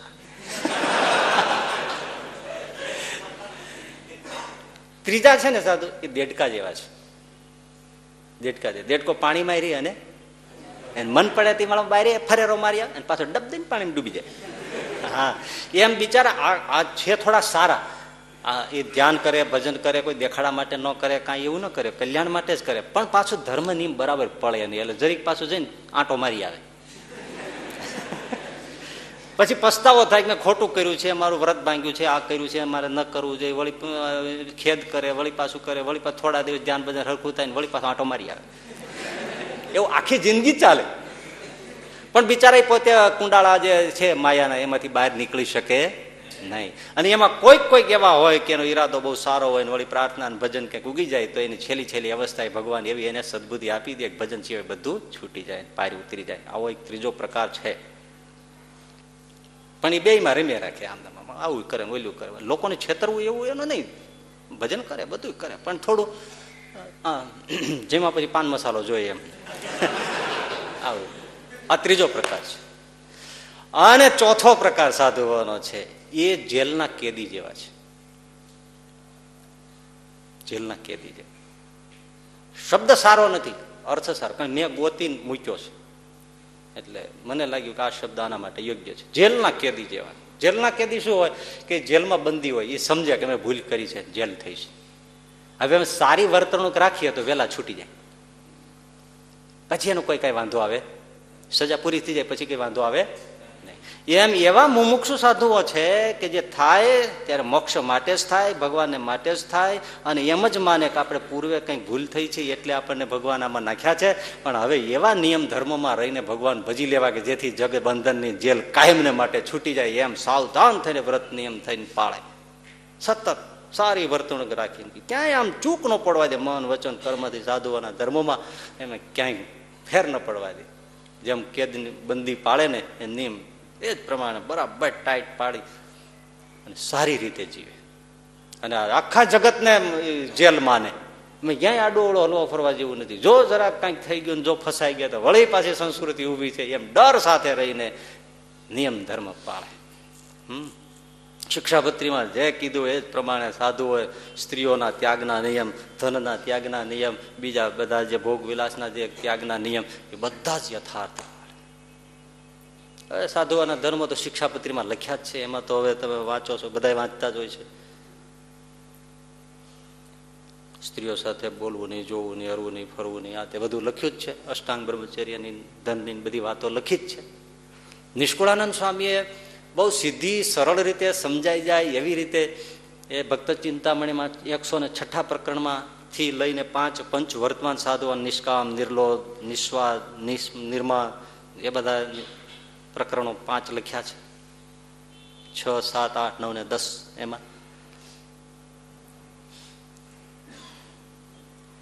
એ મુખડું વચ્ચેથી જે નિષ્કુળાને સામે બાંધ્યું છે, એ વાંચવા જેવું છે પ્રકરણ એકસો છઠ્ઠું. કે સંતો જેવા પાપી કોણ હશે? શ્રવણ મન ન કરે ગુહ્ય વાત. બોલે દર્શ સ્પર્શ નારી ગાત. મળીએ કાંતે નારી શું વસે? સંતો એવા પાપી કોણ હશે? એ સંતો, આવા કોણ એવા પાપી હશે કે જે એકાંતમાં સ્ત્રીઓની સાથે બોલે, સ્ત્રીઓની સાથે વાતો કરે, સ્ત્રીઓના શરીરનો સ્પર્શ કરે, સ્ત્રીઓની સામે ટીકી ટીકી ટીકીને જોવે? મનમાં સતત એનું સ્મરણ કર્યા રાખે. તો જે સ્ત્રીઓની સામે જોવું, બોલવું, એનો સ્પર્શ કરવો, એકાંતમાં મળવું, આ બધું કરવું. કહો, નિષ્કુળાન પ્રશ્ન કરે. કહો કે સંતો એવા પાપી કોણ હશે? આવા કોણ હશે પાપી? હે સાધુ, એવું બધું બહુ લખ્યું છે કે સ્ત્રી ક્યાં હરતી ફરતી હોય, જગ્યા હોય તોય પડખેથી હાલવું. કેટલું માગ હોય તો પડખેથી નીકળવું. કહો, સંતો એવા પાપી કોણ હશે? ભગવાન આવું સુંદર મુખારવીન છે. એનું દર્શન મૂકીને નારીનું મુખ જોયા કરે છે. સંતો એવા પાપી કોણ હશે? એમ કહીને કેવા મીઠા હલરડા ગાતા હોય એવા છે ને? હલરડો ગાતા હોય એવો છે. સંતો એવા પાપી કોણ હશે? એવું બહુ સરસ લખ્યું છે.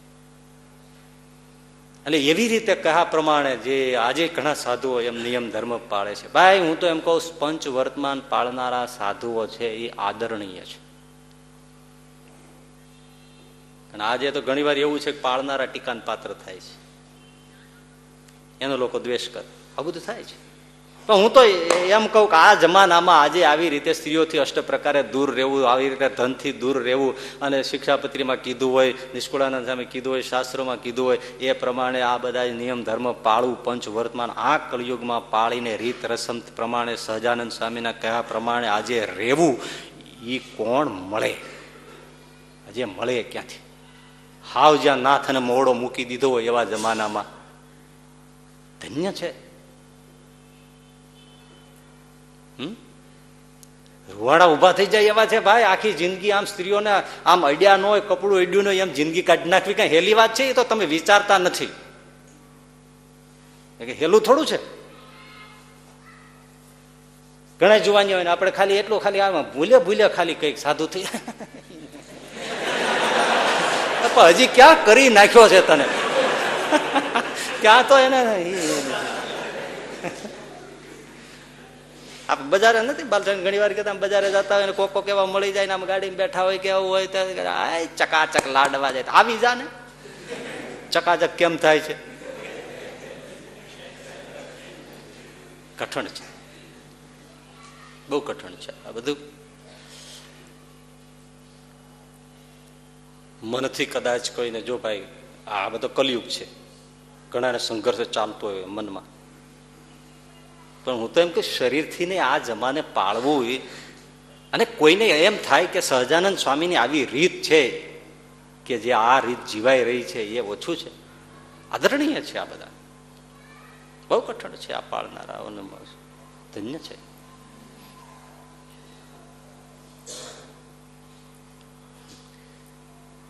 અમુક અમુક લોકો જો એવું હોય છે, પછી ફોનમાં બૈરા હોય વાતો કરે છૂટ આપી દેતા હોય છે. હે ને? કે વાંધો નહીં, જમાના પ્રમાણે. એટલે આજના છોકરાઓ પણ ફોનમાં જો વાતો કરતા હોય છોકરા, છોકરી, તોય બગડ્યા વગર રહેતા નથી, તો જાદુ બગડ્યા વગર રહી. ફોન ઉપર વાત કરવાનું ચાલુ થઈ જાય એટલે પછી તમે શું વાત કરો? અને આજના મોબાઈલ તો કેવા કેવા આવે છે? હે, ત્યારે. પણ જેને આમની પાસે જવું છે, સજાનંદ સ્વામી પાસે એને તો એ બધું પાડવું જ પડે. એને પાડવું. આને ગંધ નથી ગમતી. ગંધ નથી ગમતી એને આ બધું કરે ને, એટલે જો જવું હોય તો એને પાળવું પડે. ન જવું હોય તો એને કઈ પ્રશ્ન જ છે કઈ. એનાથી ક્યાં પ્રશ્ન છે. પણ હું તો કઉ છું, ન જવું હોય, ઘણા ને એવું હોય કે ધામમાં જઈને શું કરવું? ત્યાં જઈને હું બે રહેવાનું એના કરતા બીજે. ન જવાની ઈચ્છા હોય. કદાચ કદાચ ઘણાને એમ હોય કે નથી જવું. તો કઈ વાંધો નહીં, નથી જવું. હું તો ન જતા, કોઈ પરાણે લઈ નથી જવાના કોઈ. ન જવું હોય તો કઈ લઈને જ જતા ને અમને કઈ એવી કઈ શોખ નથી લઈ જવાના પરાણે ઉપાડી જવાનો. પણ આપણે એના લુગડા પહેર્યા છે એની આબરૂ ખાતર પણ પાળવું જોઈએ. અને આબરૂ, કારણ કે આ મને તમને કોઈ ઓળખતું જ નથી. કોને ઓળખે છે? સ્વામિનારાયણ ગાળ લાગે કોણ લાગે? અને સારું થાય તો કોને જાય? એ એની આબરૂ ખાતરી પાડવું જોઈએ એ કેદી જેવા છે, જેલના કેદી જેવા સાધુ, સાવધાન થઈને બંદી જેમ હોય એ પાળે. એમ સતત માને કે આ જેલ છે ને આમાંથી છૂટી જવાનું છે. એટલે ક્યાંય આખો પાછો ન થાય. કોઈ જે આમ જરાય આમ વળી જો કંઈ ફસાઈ ગયા તો, વળી ફસાઈ ગયા તો, એમ જે હરિભજે છે એ બધા બંદી જેવા સાધુઓ છે. એ સારા છે. અને પાંચમો પ્રકાર જે સાધુઓનો છે, એ જળ કાતરણી માછલી જેવા સાધુઓ છે. જળ કાતરણી માછલી એની જે પાછળની પાંખ હોય ને, બે બાજુના, એ ધારવાળી હોય એની બે સાઈડમાં માછલીને. એટલે માછીમાર જાળી નાખે ને માછલી પકડવા, તો બધી માછલીઓ આવી જાય. સેંકડો ભલે આવી ગઈ હોય, પણ એમાં એક જળ કાતરણી માછલી આવી ગઈ હોય ને, તો એ હાલે ને, એટલે સીધી ઓલી જાળમાં એની પાંખો બે ભરાય ને, એટલે જાળ કપાઈ જાય. કોઈ ત્યાં તો નીકળી જાય, પણ એની હાર કેટલી બીજી નીકળી જાય, પાણીમાં મુક્ત થઈ જાય. એમ એવા સાધુઓ આ સત્સંગમાં આવતા હોય છે. એનું તો કલ્યાણ થઈ જ ગયું હોય છે, પણ શ્રીજી એને મોકલે છે એના સંકલ્પથી આવે છે એ પોતાના ઉદ્ધાર માટે નહીં, પણ એવી જળ કાતરણી માછલી જેવા છે બીજા કેટલાયને ભવસાગર પાર કરીને શ્રીજી મહારાજ પાસે પહોંચાડવા માટે આવે. આવા સાધુઓ સત્સંગમાં આવતા હોય છે. હા. જળ કાતરણી માછલી આવા પાંચ પ્રકાર મેં વિચાર્યા પાંચ પ્રકાર સાધુઓ સત્સંગમાં, એટલે બધે હોય છે એમ.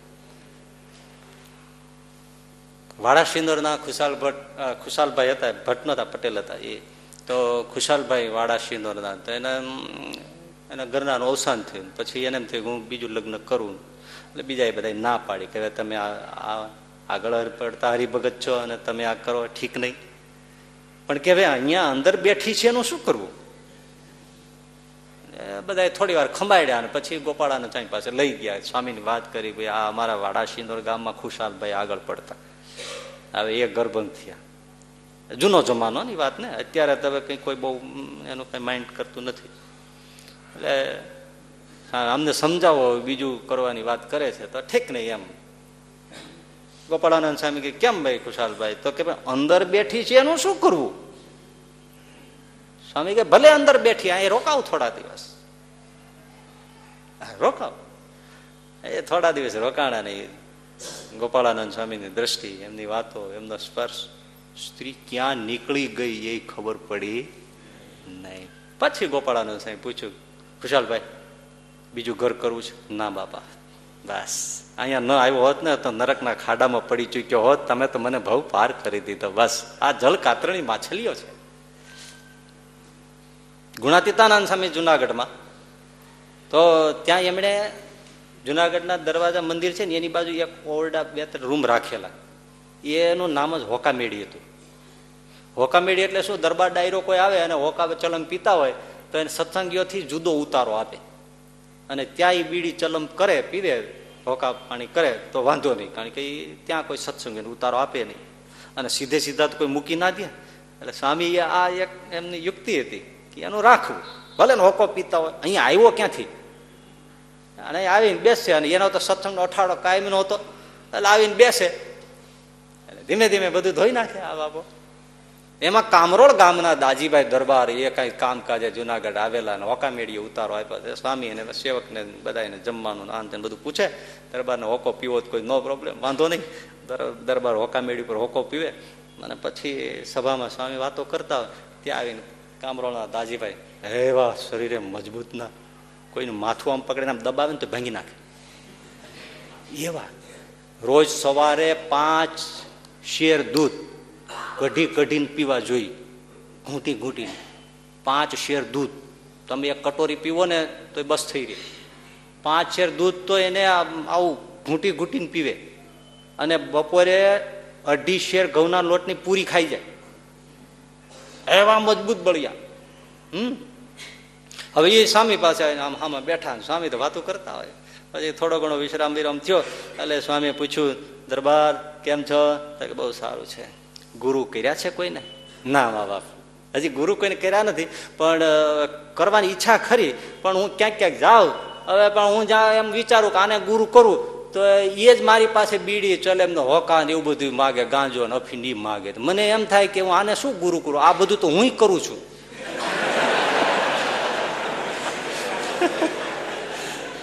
અને મા બાપ એક વાત કરું, એક જણાને મેં સારો ગુરુ જાણીને કીધું કે આની પાસે હું કઈ ગુરુ આને ધારું.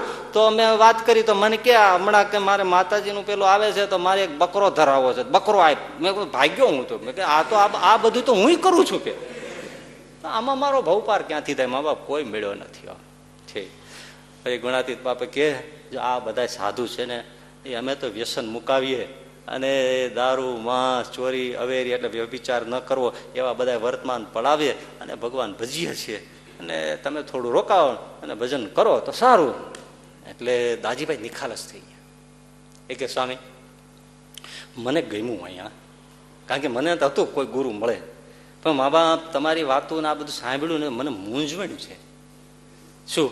જો, હું દારૂ પીઉં છું, હોકો પીઉં છું, માંસ ખાઉં છું આ બધું તો છે. પણ તમે ગુરુ, હું કરું તમને, તો આ બધું છોડી દઉં એ તમને હું પ્રતિજ્ઞા મારી.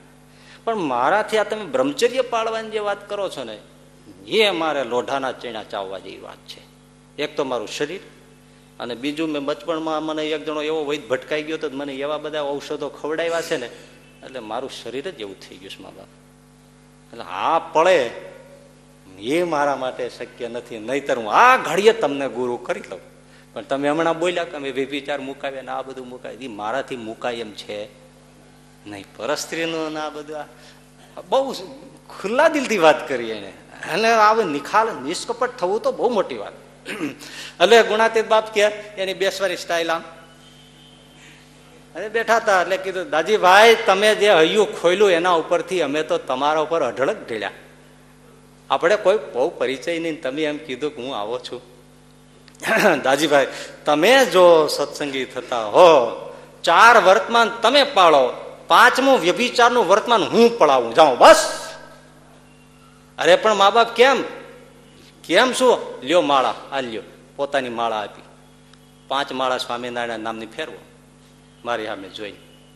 અને ભાઈ, ઓલા દાજીભાઈ કામરો ને ઐતિહાસિક ઘટનાઓ, સ્વામીની સામે બેસીને પાંચ માળા, સ્વામિનારાયણ સ્વામિનારાયણ સ્વામિનારાયણ, પાંચ માળા પૂરી થઈ, ના થઈ, એના જીવમાંથી કામ ખેંચી લીધો, ગુણાતીત બાદ.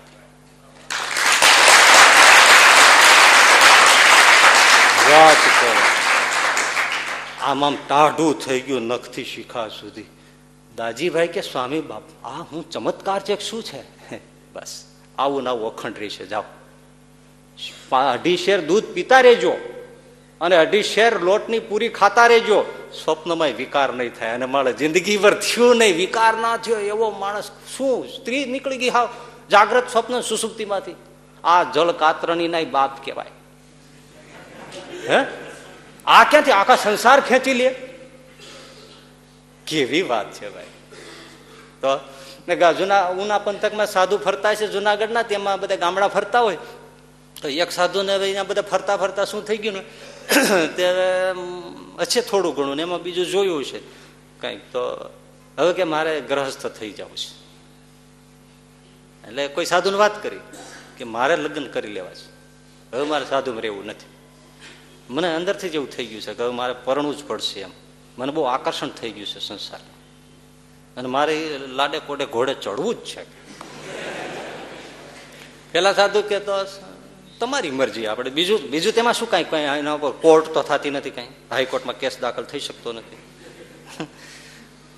કઈ ને તમારી મરજી. તો કે મારી મરજી તો નક્કી જ છે. હવે મારે ઘરે વીજ જવું છે અને મારે પરણવું જ છે અને સંસાર માંડવો જ છે. પણ અહીંથી નથી જવું. એક વાર ગુણાતીતાનંદ સ્વામીને પગે લાગી, દર્શન કરી, એનો આશીર્વાદ લઈ અને પછી જવું છે. બોલા કે, સાધુ, બહુ સારી વાત છે જી આવો. તમે જાઓ. આવ્યા જુનાગઢ. આ ધર્મશાળામાં બેઠા હતા બાપા. ચોપડો અખંડ ચાલુ, વાતો ચાલુ હોય, પેલા સાધુ આવ્યા, બાપાએ આમ જોયું, આ તો મંડળ ગામડે ફરતા હતા ને અહીં ક્યાંથી અત્યારે? એટલે આવ્યા ને પગે લાગ્યા. પછી બેઠા પેલા બધા સાધુ ધીમે ધીમે બધા વિયાઈ ગયા, એટલે પછી ઓલા સાધુને પૂછ્યું કેમ સાધુ, મંડળ ફરતા હતા ને ગામડેથી તમે ઉના પંથકમાંથી અહીં આવ્યા? સાધુ નાખમાં થોડાક જળજળી આવી ગયા. સામે કીધું, સ્વામી, હું રજા લેવા આવ્યો છું. મારે ઘરે જવું છે. અને મારે લગ્ન કરવા છે. મને ખબર નહીં હવે મારા બૈરા એટલું બધું અંદરથી થઈ ગયું છે તે મારે પરણવું જ પડશે. સ્વામી કે એમ? હા બસ નક્કી કરી નાખ્યું નક્કી, બસ તમને ખાલી છેલ્લે મળવા આવ્યો છે.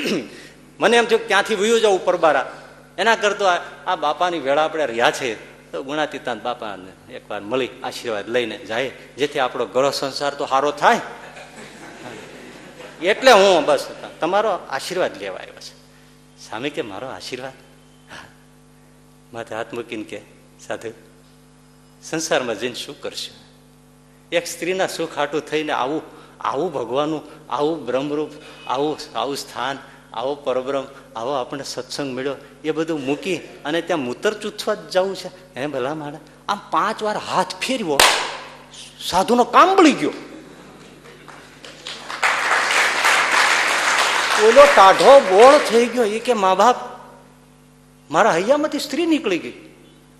હવે મારે નથી જવું. આવું ને આવું કાયમ રહેતું હોય તો મારે તો તમારી પાસે રહીને ભજન જ કરવું છે. ગુણાતીતાનંદ સામે કે, જા જિંદગી ભેર આવું રહેશે. જા.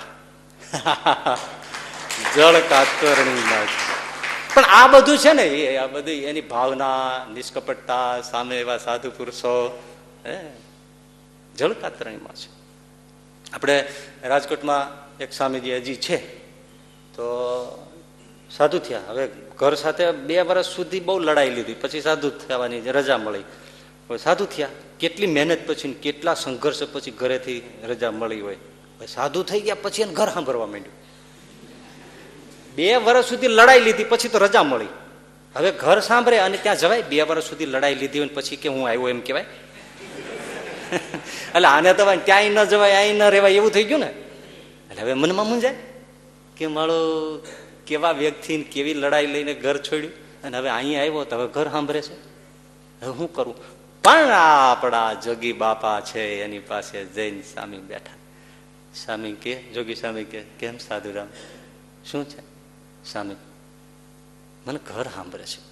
લે મારા માથે હાથ મૂકીને આપણે ઘર શું કામ સંભાળવું જોઈએ? આપણે ભગવાન નો સંભાળી? સ્વામિનારાયણ સ્વામિનારાયણ સ્વામિનારાયણ આપણે સંભાળી. ઘર વયું ગયું. હજી છે ઈ સાધુ છે જોગી બાપા છે બે છે.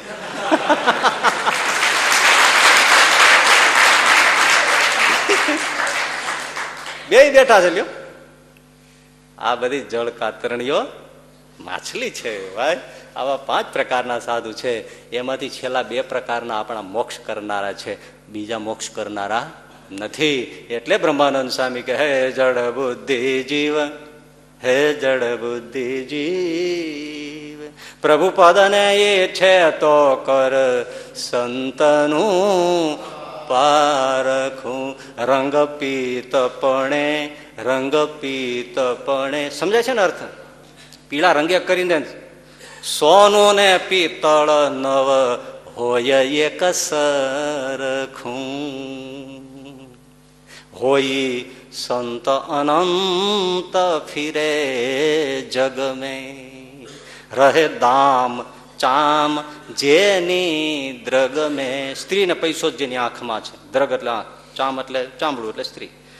રહે દામ ચામ જેની દ્રગ મે એ તું ભૂલીશમાં, ધોળે ભગવે જડ બુદ્ધિ જીવ પ્રભુ પદને ઈચ્છે તો કર સંતનું પારખું અંગે ભસ્મ ઘસે શિર જૂટ જટા. ગળે માળ તિલક તન ચટાપટા પરમહિ કામ ક્રોધ મદ મોહ ઘટા હે જડ બુદ્ધિ જીવ પ્રભુ પદને ઈચ્છે તો કર સંતનું પારખું કેવા કેવા પદ લખ્યા છે સાંભળવાય મળે નહીં આવું છે. તો ગોતવા પડે, ગોત્યા વગર તો કાંઈ મળે નહીં, અને મોક્ષ જેનાથી થાય એવાને ગોતવા. બાકી ખોટાની પણ ભરમાર છે. આ બધી વાત કરવાની પાછળ શું છે? એક તો હરિભક્તોએ પણ, એટલે મોક્ષ ભાગીઓએ પણ સમજવા જેવી. અને બીજું અવળે રસ્તે ચડી ગયા હોય, એમણે પણ સમજવા જેવી છે કે મારું આના માટે આપણે નથી. એક વાત જો સમજાઈ જાય તો એનું કામ થઈ જાય. કારણ કે આખરે માયાના વેગમાં કે કુસંગથી કરેલા પાપ કોઈને છોડતા નથી. ભગવા પહેરીને પછી પાપ કર્યા હોય ભાઈ. એક વાત કરી દઉં, પછી પૂરું કરી દઉં. વડોદરામાં રામ તળાવ અત્યારે છે કે નહીં? એ મને ખબર નથી. બસો વર્ષની આસપાસની આ વાત એટલે, ગોપાળાનંદ સ્વામી વખત. એ રામ તળાવ ત્યાં એક ખાખી બાવાનો અખાડો. વાત બહુ સરસ છે. ખાખી બાવાનો અખાડો. તો એની બાજુમાં જ સુથાર લોકોની એક વાડી. વાડી એટલે એની તમારે ઓલી જગ્યા હોય ને, એવું. એટલે ત્યાં કોઈ સુથાર જ્ઞાતિઓનું કોઈ ફંક્શન હોય તો ત્યાં થાય. જ્ઞાતિના વાડીમાં. એટલે એમાં એક વલ્લભભાઈ કરીને સુથાર હતા તો એમણે આગળ પગતા હરિભક્ત. એટલે બધા સુથાર લોકોને એવું થયું કે ગોપાળાનંદ સ્વામીને આપણે આપણી વાડીમાં તેડાવીએ, સંતો સાથે અને અહીંયા બધા સંતો જમે. અમુક હરિભક્તો બધા છે એ પણ સારા સારા બધા આગળ પડતા બધા હરિભક્તો મોટેરા જમે, સ્વામી કથા વાર્તા કરે અને આપણી આ વાડીમાં લાભ લઈએ. સ્વામીને કીધું, સ્વામી, હા પડે. સ્વામી પધાર્યા. સંતો અમુક રસોઈ કરવામાં લાગી ગયા. રસોઈને જે વાળ, થાળ થવાને વાર ગોપાળાનંદ સ્વામી બેઠા હતા. એટલે સંતો બેઠા હતા અંદર, આ બધા હરિભક્તો આવ્યા હતા. તેની આગળ સ્વામી ભગવાનની વાતો મીંડા કરવા. એ વાતો કરે, એ દરમિયાન બાજુમાં ખાખીનો ખાડો સાધુ બાવાનો ચીપિયાવાળા બધા સંતોનો. એમાં ઘણા સારા હોય છે ને? આ રામબાબુ ખાખી છે આપણે વિરમગામ બાજુ ક્યાં ના હે? તો બધા ખાખી બાપુનું બહુ માને એનું. સારા હોય એનું હોય. તો એ આડદસ ખાખી સાધુ એ પણ આવીને બેઠા. એટલે સ્વામીએ વાત ફેરવી. સાધુ સાધુનો આવકાર આપ્યો. પછી કીધું, મહાત્માઓ ભગવાનનું ભજન કરવું પણ ધર્મ નિયમ પાળીને ભજન કરવું કઠણ અહીંયા જ પડે છે ને. અને સ્ત્રીને ધનનો ત્યાગ રાખવો, વૈરાગ રાખવો, પૂરા સ્ત્રીને ધનના નિયમના ધર્મ પાળી અને ભગવાનનું ભજન કરવું. એટલે ઓલો એક સાધુ હતો, એ કે પણ, મહાત્માજી, સ્ત્રીને ધન સેજે સેજે જ મળે છે તો પછી શા શા કારણે મૂકી દેવું? સેજે સેજે જ આ બધું મળે છે. તો પછી શા માટે મૂકી દેવું? ગોપાળાનંદ સ્વામી સેજ કે ઊંચા સ્વરમાં. એટલે સ્ત્રીને ધનની જો વાસના જ હતી, તો સાધુ શું કામ થયા? તો રહેવું તો ને ગ્રહસ્થ તો પેલા બટકદાર બોલવાના. એ કે, મહાત્માજી, તમને ખબર તો છે કે સંસારમાં રહીએ તો કેમ રેવાય? કેટલી મહેનત કરીએ ત્યારે બધું મળે. અને કઈ કર્યા વગર બધું મળે છે. ऐशो आराम खाना पीना सब अस्तर बस्तर सब मिलता है स्त्री धन सब मिलता है बस ये संसारी होवे तो कैसे मिले मेहनत मजूरी करने से भी ऐसे ऐशो आराम नहीं मिलता ચોખ્ખું બોલ્યા સ્વામી કે પણ તમે યશો આરામ કરો છો સેજે સેજે ભગવા લુગડાને ઓથે સ્ત્રીઓનો નાનો તેનું બધું આ બધા વ્યભિચાર ને બધા ધંધા કરો છો મરીને નરકમાં જાશો જમપુરીમાં જાશો ભૂત પ્રેત થશો ત્યારે કારણ કે શ્રીજી મહારાજ પ્રથમના અઢારમાં કીધું છો, એ ભલા અમે કીધું છે એ પ્રમાણે રહેજો તો તમે જાણ્યું જ અમારો દાખલો સર્વે સુફળ કર્યો. અને જો અમે કહ્યું એમ નહીં રહો અને મન ફાવે તેમ ઇન્દ્રિયોને છૂટી મૂકીને વિષય ભોગમાં પડશો, તો મરીને ભૂત પ્રેત થશો કે બ્રહ્મરાક્ષ થશો. અને ભક્તિ કરીશી એનું ફળ તો ક્યારેક ક્યારેક રજળતા રજળતા મળશે. બાકી હેરાન હેરાન થશો. પણ અમે કીધું છે, એમ જો તમે રહેશો, તો તમે અમે ભેળા ભગવાનના ધામમાં રહેશો. આમ આમ મહારાજે અઢારના પ્રથમનામાં કહ્યું. એટલે સ્વામી કે, મરીને ક્યાં જશો? જમપુરીમાં, નરક ચોરાસીમાં, આ હેરાન હેરાન થશો? નહીં નહીં નહીં એ સબ જૂઠા. હમ કભી કભી તો રામ કા નામ લેતે હૈ. ઓર દેખો. ત્યાં બધાની સમાધિઓ હતી, એના પૂર્વજ જે બધા સાધુઓ મહંતો હોય ને એની, કેટલી બધી ડેરીઓ હતી. દેખો, એ સબ સમાધિયા હે ને, એ અમારે પૂર્વજ સાધુ લોકો કી હે. એ સબ કા મોક્ષ હો ગયા સ્વામી કે એમાં એક નો થયો નથી. આ તો આરપાર જોવે. એક નો મોક્ષ થયો નથી. એમાં કેટલાય જમપુરીમાં ગયા છે, કેટલાય ભૂત પ્રેતને રાક્ષસ થયા છે ને, કેટલાય ભયંકર કાળા સાપ નાગ થયા છે ને, ભટકે છે. એમાં એક નો મોક્ષ નથી. હે સાહેબ, તું બોલતા હો સાહેબ, જૂઠા હે. એમ કરી ઊભા થઈને હાલતા થઈ ગયા. સારું કે આવજો. વયા ગયા. હવે જોયા જેવી થાય છે. રાત પડી અને સાઠેક જેટલા ખાખી બાબા આવશે, તે બધા સૂતા છે. તે ઓલા મરીને જે ભૂત પ્રેત થયા હતા ને ચીપિયા વાળા ઈ બધા આવ્યા. આને ચીપિયા લઈ લઈને, ધોકા લઈ લઈને આને મારે. તમારી જાતના તમને કોને કીધું અમારો મોક્ષ થઈ ગયો છે?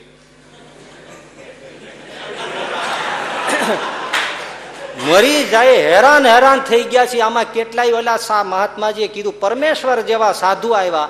એને અમારા મોક્ષનું તમે પૂછ્યું નહીં. અને ડાપણિયા થઈને તમે કીધું કે સબકા મોક્ષ હોઈ ગયા છે. મારતા જાય ધોકાવતા જાય. તમે ડૂટી ડયા કર્યા કર્યા હતા. ન તમારા મોક્ષનું પૂછ્યું, ન અમારા મોક્ષનું પૂછ્યું, તમારું ન પૂછો તો કાંઈ નહીં, પણ અમારા મોક્ષની વાત આવી તોય તમે ન પૂછી એમ ફેરવી નાખશે એને કીધું છે, સાચું છે, કેટલાય મરીને જમપુરીમાં ગયા છે, કેટલાય કાળા નાગ થઈને અમે ફરીએ છીએ કેટલાય ભૂત પ્રયત્ન રાક્ષસ થઈને મળ, મૂત્ર અને વિષ્ટા ખાઈને દાડા કાઢીએ છીએ, હેરાન હેરાન થઈ જાય છે મરે એવા ઠમઠોરો એવા ઠમઠોરો મારો ગયા બાપરે મારે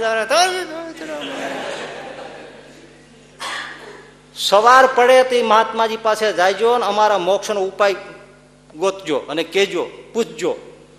એની પાસે મહાત્માને પગે પડીને અમારા મોક્ષનો ઉપાય પૂછજો.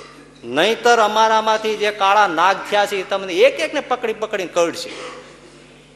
ફફડી ગયા ઓલા. ઝટ પડે હવાર ભાઈ.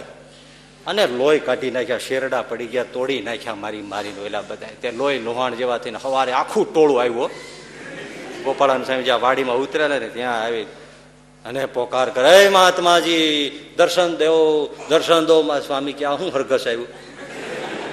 આવીને કે મહાત્માજી, પધાર પધાર, શું છે? ત્યાં તો પગમાં પડી રોવા માંડ્યા. આ જો, મારી મારી તોડી નાખ્યા શું થયું અરે अरे हमारा कोई पुरुष का मोक्ष नहीं हुआ है रात में आए भूत प्रेत हुए राक्षस हुए उनका हो भयंकर वेश देखो बड़ा बड़ा चीपिया हो हमको मारा मारा मारा मारा शरीर देखो हमारा लो लोहान हो गए बाप रे बचाओ बचाओ हमको पूछा है हाँ हमको कहा है उन लोगों का मोक्ष का उपाय बताओ અમને કીધું છે મોક્ષનો ઉપાય પૂછી આવો કોઈનો મોક્ષ થયો નથી હેરાન હેરાન છે પીવાનું મૂતર ખાવાનું મળ બીજું કઈ ખવાતું નથી, પીવાતું નથી. મહા ત્રાસ છે. સ્વામી કે મોક્ષનો ઉપાય આજ નહીં કાલ કહીશ. આજે જાઓ.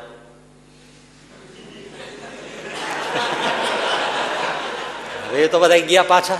કીધું કાલ આવજો. હવે એમાં સ્વામી જાણે ને એટલે. સ્વામી બધી ખબર હોય સ્વામીને. એ બધાને પાછા કાઢે. થયેલો શું કે એ એમાંથી બે ત્રણ જણા હતા ને એ સ્વામી પાસે નહોતા આવ્યા. આ તો અહીં બેઠા બેઠા જોવે ને ત્યાં. એ બે ત્રણ જણા નહોતા આવ્યા. અને સ્વામી એને ખબર હતી, ઓલા કઈ ગયા છે કે જે જે નહીં જાય ને તેને નાગ કરડશું અમે. એટલે આજે રાતે ઓલાનો વારો હતો. એટલે કે હારે હારે એક કરે પછી ઉપાય થઈ જાય ને પછી આજે આજનું કરીએ, કાલે બીજાનું કરીએ, એમ કે આપણે ક્યાં ટાઈમ અને ભાઈ એ રાતે ગયા ને, એ રાત પડી અને એમાં વેળે હવાર પડવાનું ટાણું હશે ને પેલા નીકળ્યા પીપળા આજુબાજુ છે એમાંથી નવ નવ હાથના લાંબા કાળો ના કોબરા.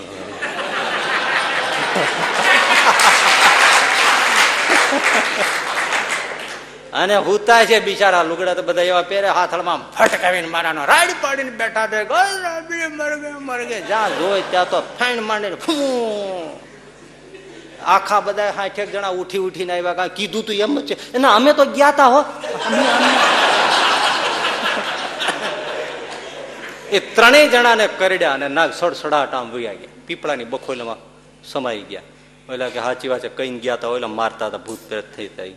કે નહીં જાય ને એને કરડશું આ ન ગયા ઉપરિયામાં નિંદા કરતા હતા હવે આપણે સનાતન ધર્મના પંથી અને નયા નયા પંથ આયા હે ઉનકે પાસ હમ મોક્ષ કા ઉપાય પૂછે हमारे पास क्या उपाय नहीं है એમ ત્રણ જણા વળ લઈ ગયા હતા वो तो नए नए महात्मा है हमारे पास तो पुरातन शास्त्र है पुरातन धर्म है हम क्या मोक्ष का उपाय नहीं जानते तो उनके पास जावे ઓલા કરડીને જ્ઞાન પછી ઓલા કે હવે જાવે જાવું પડે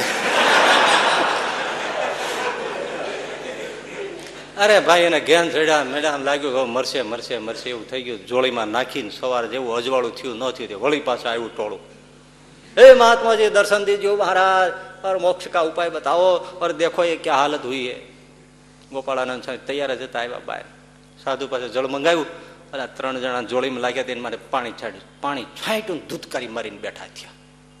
અને બોલ્યા પોતાના નામ થામ સાથે હું ફલા મહંતુ મેરા નામ યા હે, મેરા નામ યે હે, સબ બોલને લગા.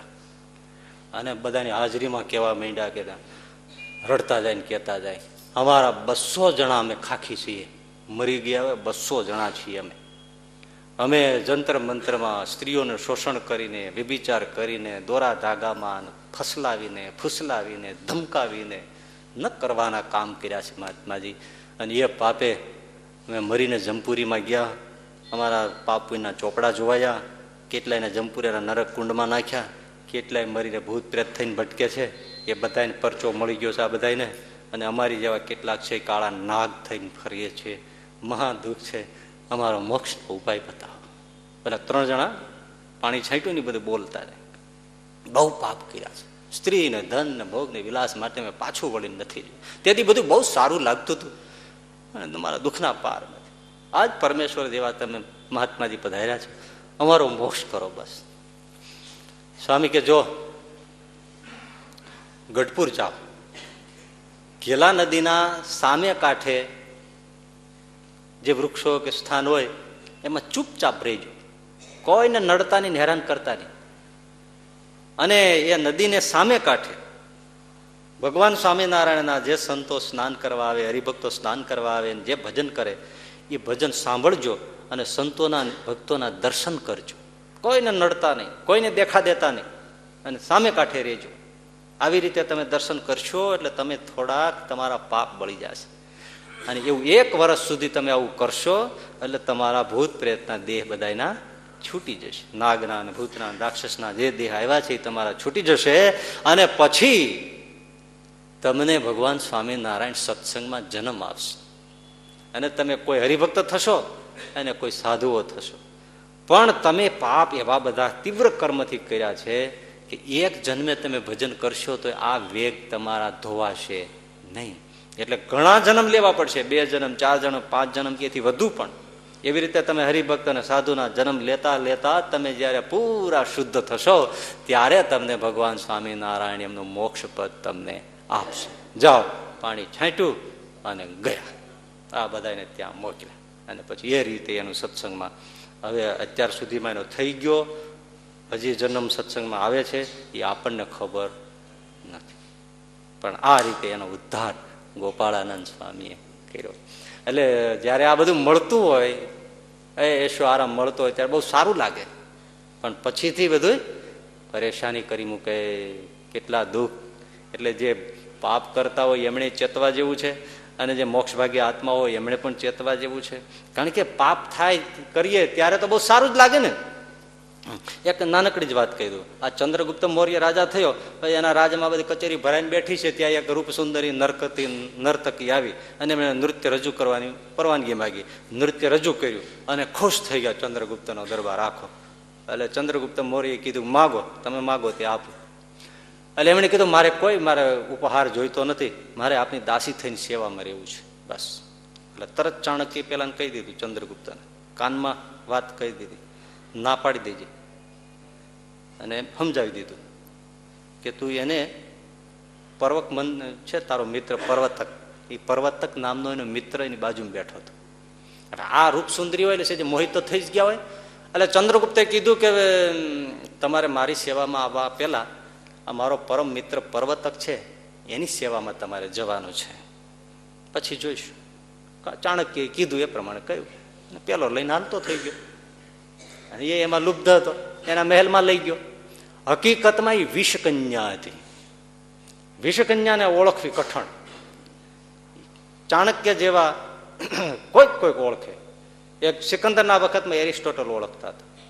અને આ ચાણક્ય ઓળખતા હતા. એ કન્યા ઓળખાય નહીં. જન્મે ને ત્યારથી એને વિષ પીવડાવવામાં આવે. પછી એની સાથે જે સંસાર માંડે થોડીક ક્ષણોમાં મોતને ભેટે. આખું શરીરનું ઝેર થઈ ગયું હોય. એ મરે નહીં, પણ એના સંસર્ગથી જે આવે એની પાસે, એ મરી જાય. હવે એ ચંદ્રગુપ્ત ઓળખી ગયા, ચાણક્ય ઓળખી ગયા હતા કે આ વિષકન્યા છે અને એનો દુશ્મન કોઈ રાજાએ મોકલેલું છે. હવે એ ચંદ્રગુપ્ત તો જીવત લેવા આવી છે. એટલે ઓલો પર્વતક મિત્ર થઈને બેઠો હતો, પણ હતો અંદરથી દુશ્મન. એટલે એને ચાણક્ય ભટકાડી દીધી. ચાણક્ય ખોપડું એટલે વાત મૂકી દો ટાઢે પાણીએ ખહ કાઢી. એટલે એ હતો અંદરથી છુપો દુશ્મન અને ઉપરથી મિત્રની બનાવટ કરતો પણ ચાણક્ય વિચારતા કે લાગ જોઈને આને ટાઢે પાણી કાઢવો છે આજ કાઢ્યો. એને કન્યા ભેટમાં આપી ખુશ થઈ ગયો. સવારે ખબર આવ્યા કે મરી ગયો. એટલે ચાણક્ય ચંદ્રગુપ્ત ભેળા થયા. ચંદ્રગુપ્તે કીધું કે કેમ થયું મહામંત્રીઓમાં આવું કેમ થયું? બસ એટલા માટે. આ પૂર્વ મહામંત્રી કાત્યાયને તારો જીવ લેવા માટે મોકલી હતી. હું ઓળખી ગયો તો આ વિષકન્યા છે. એમ સારું લાગે, પણ આખરે આ ધર્માદાનું અન્ન, આ બધું ભગવાન ચણા નીચે થતા પાપ, એ બધા વિષકન્યા જેવા છે. સારા લાગે, મોહક લાગે, પણ આખરે જીવનો નાશ કરી નાખે. માટે ચેતે એનું કલ્યાણ છે. જટિલો, મુંડી, લુંચિત, કેશ, કાશાયાંબર, બહુકૃત વેશ, પશ્યન અપિચન પશ્યતિ મૂઢ, ઉદર નિમિત્ત, બહુકૃત વેશ. ઘણા ફરે છે સમાજમાં. સાચાને ઓળખી લે ત્યાં સત્સંગનો મહિમા છે અને ભવસાગર પાર થવાય છે. પણ એ સત્સંગ અને સત્સંગ એટલે શું અને સત્સંગથી શું થાય એ વાતો હવે આપીએ, પછીના શ્લોકથી શરૂ થશે. આજે થોડુંક આવું ન કહેવાય જેવું પણ કહેવાનું છે. તો સાંભળનારા હવ રાજી રેજો સજાનંદ સ્વામી મહારાજ.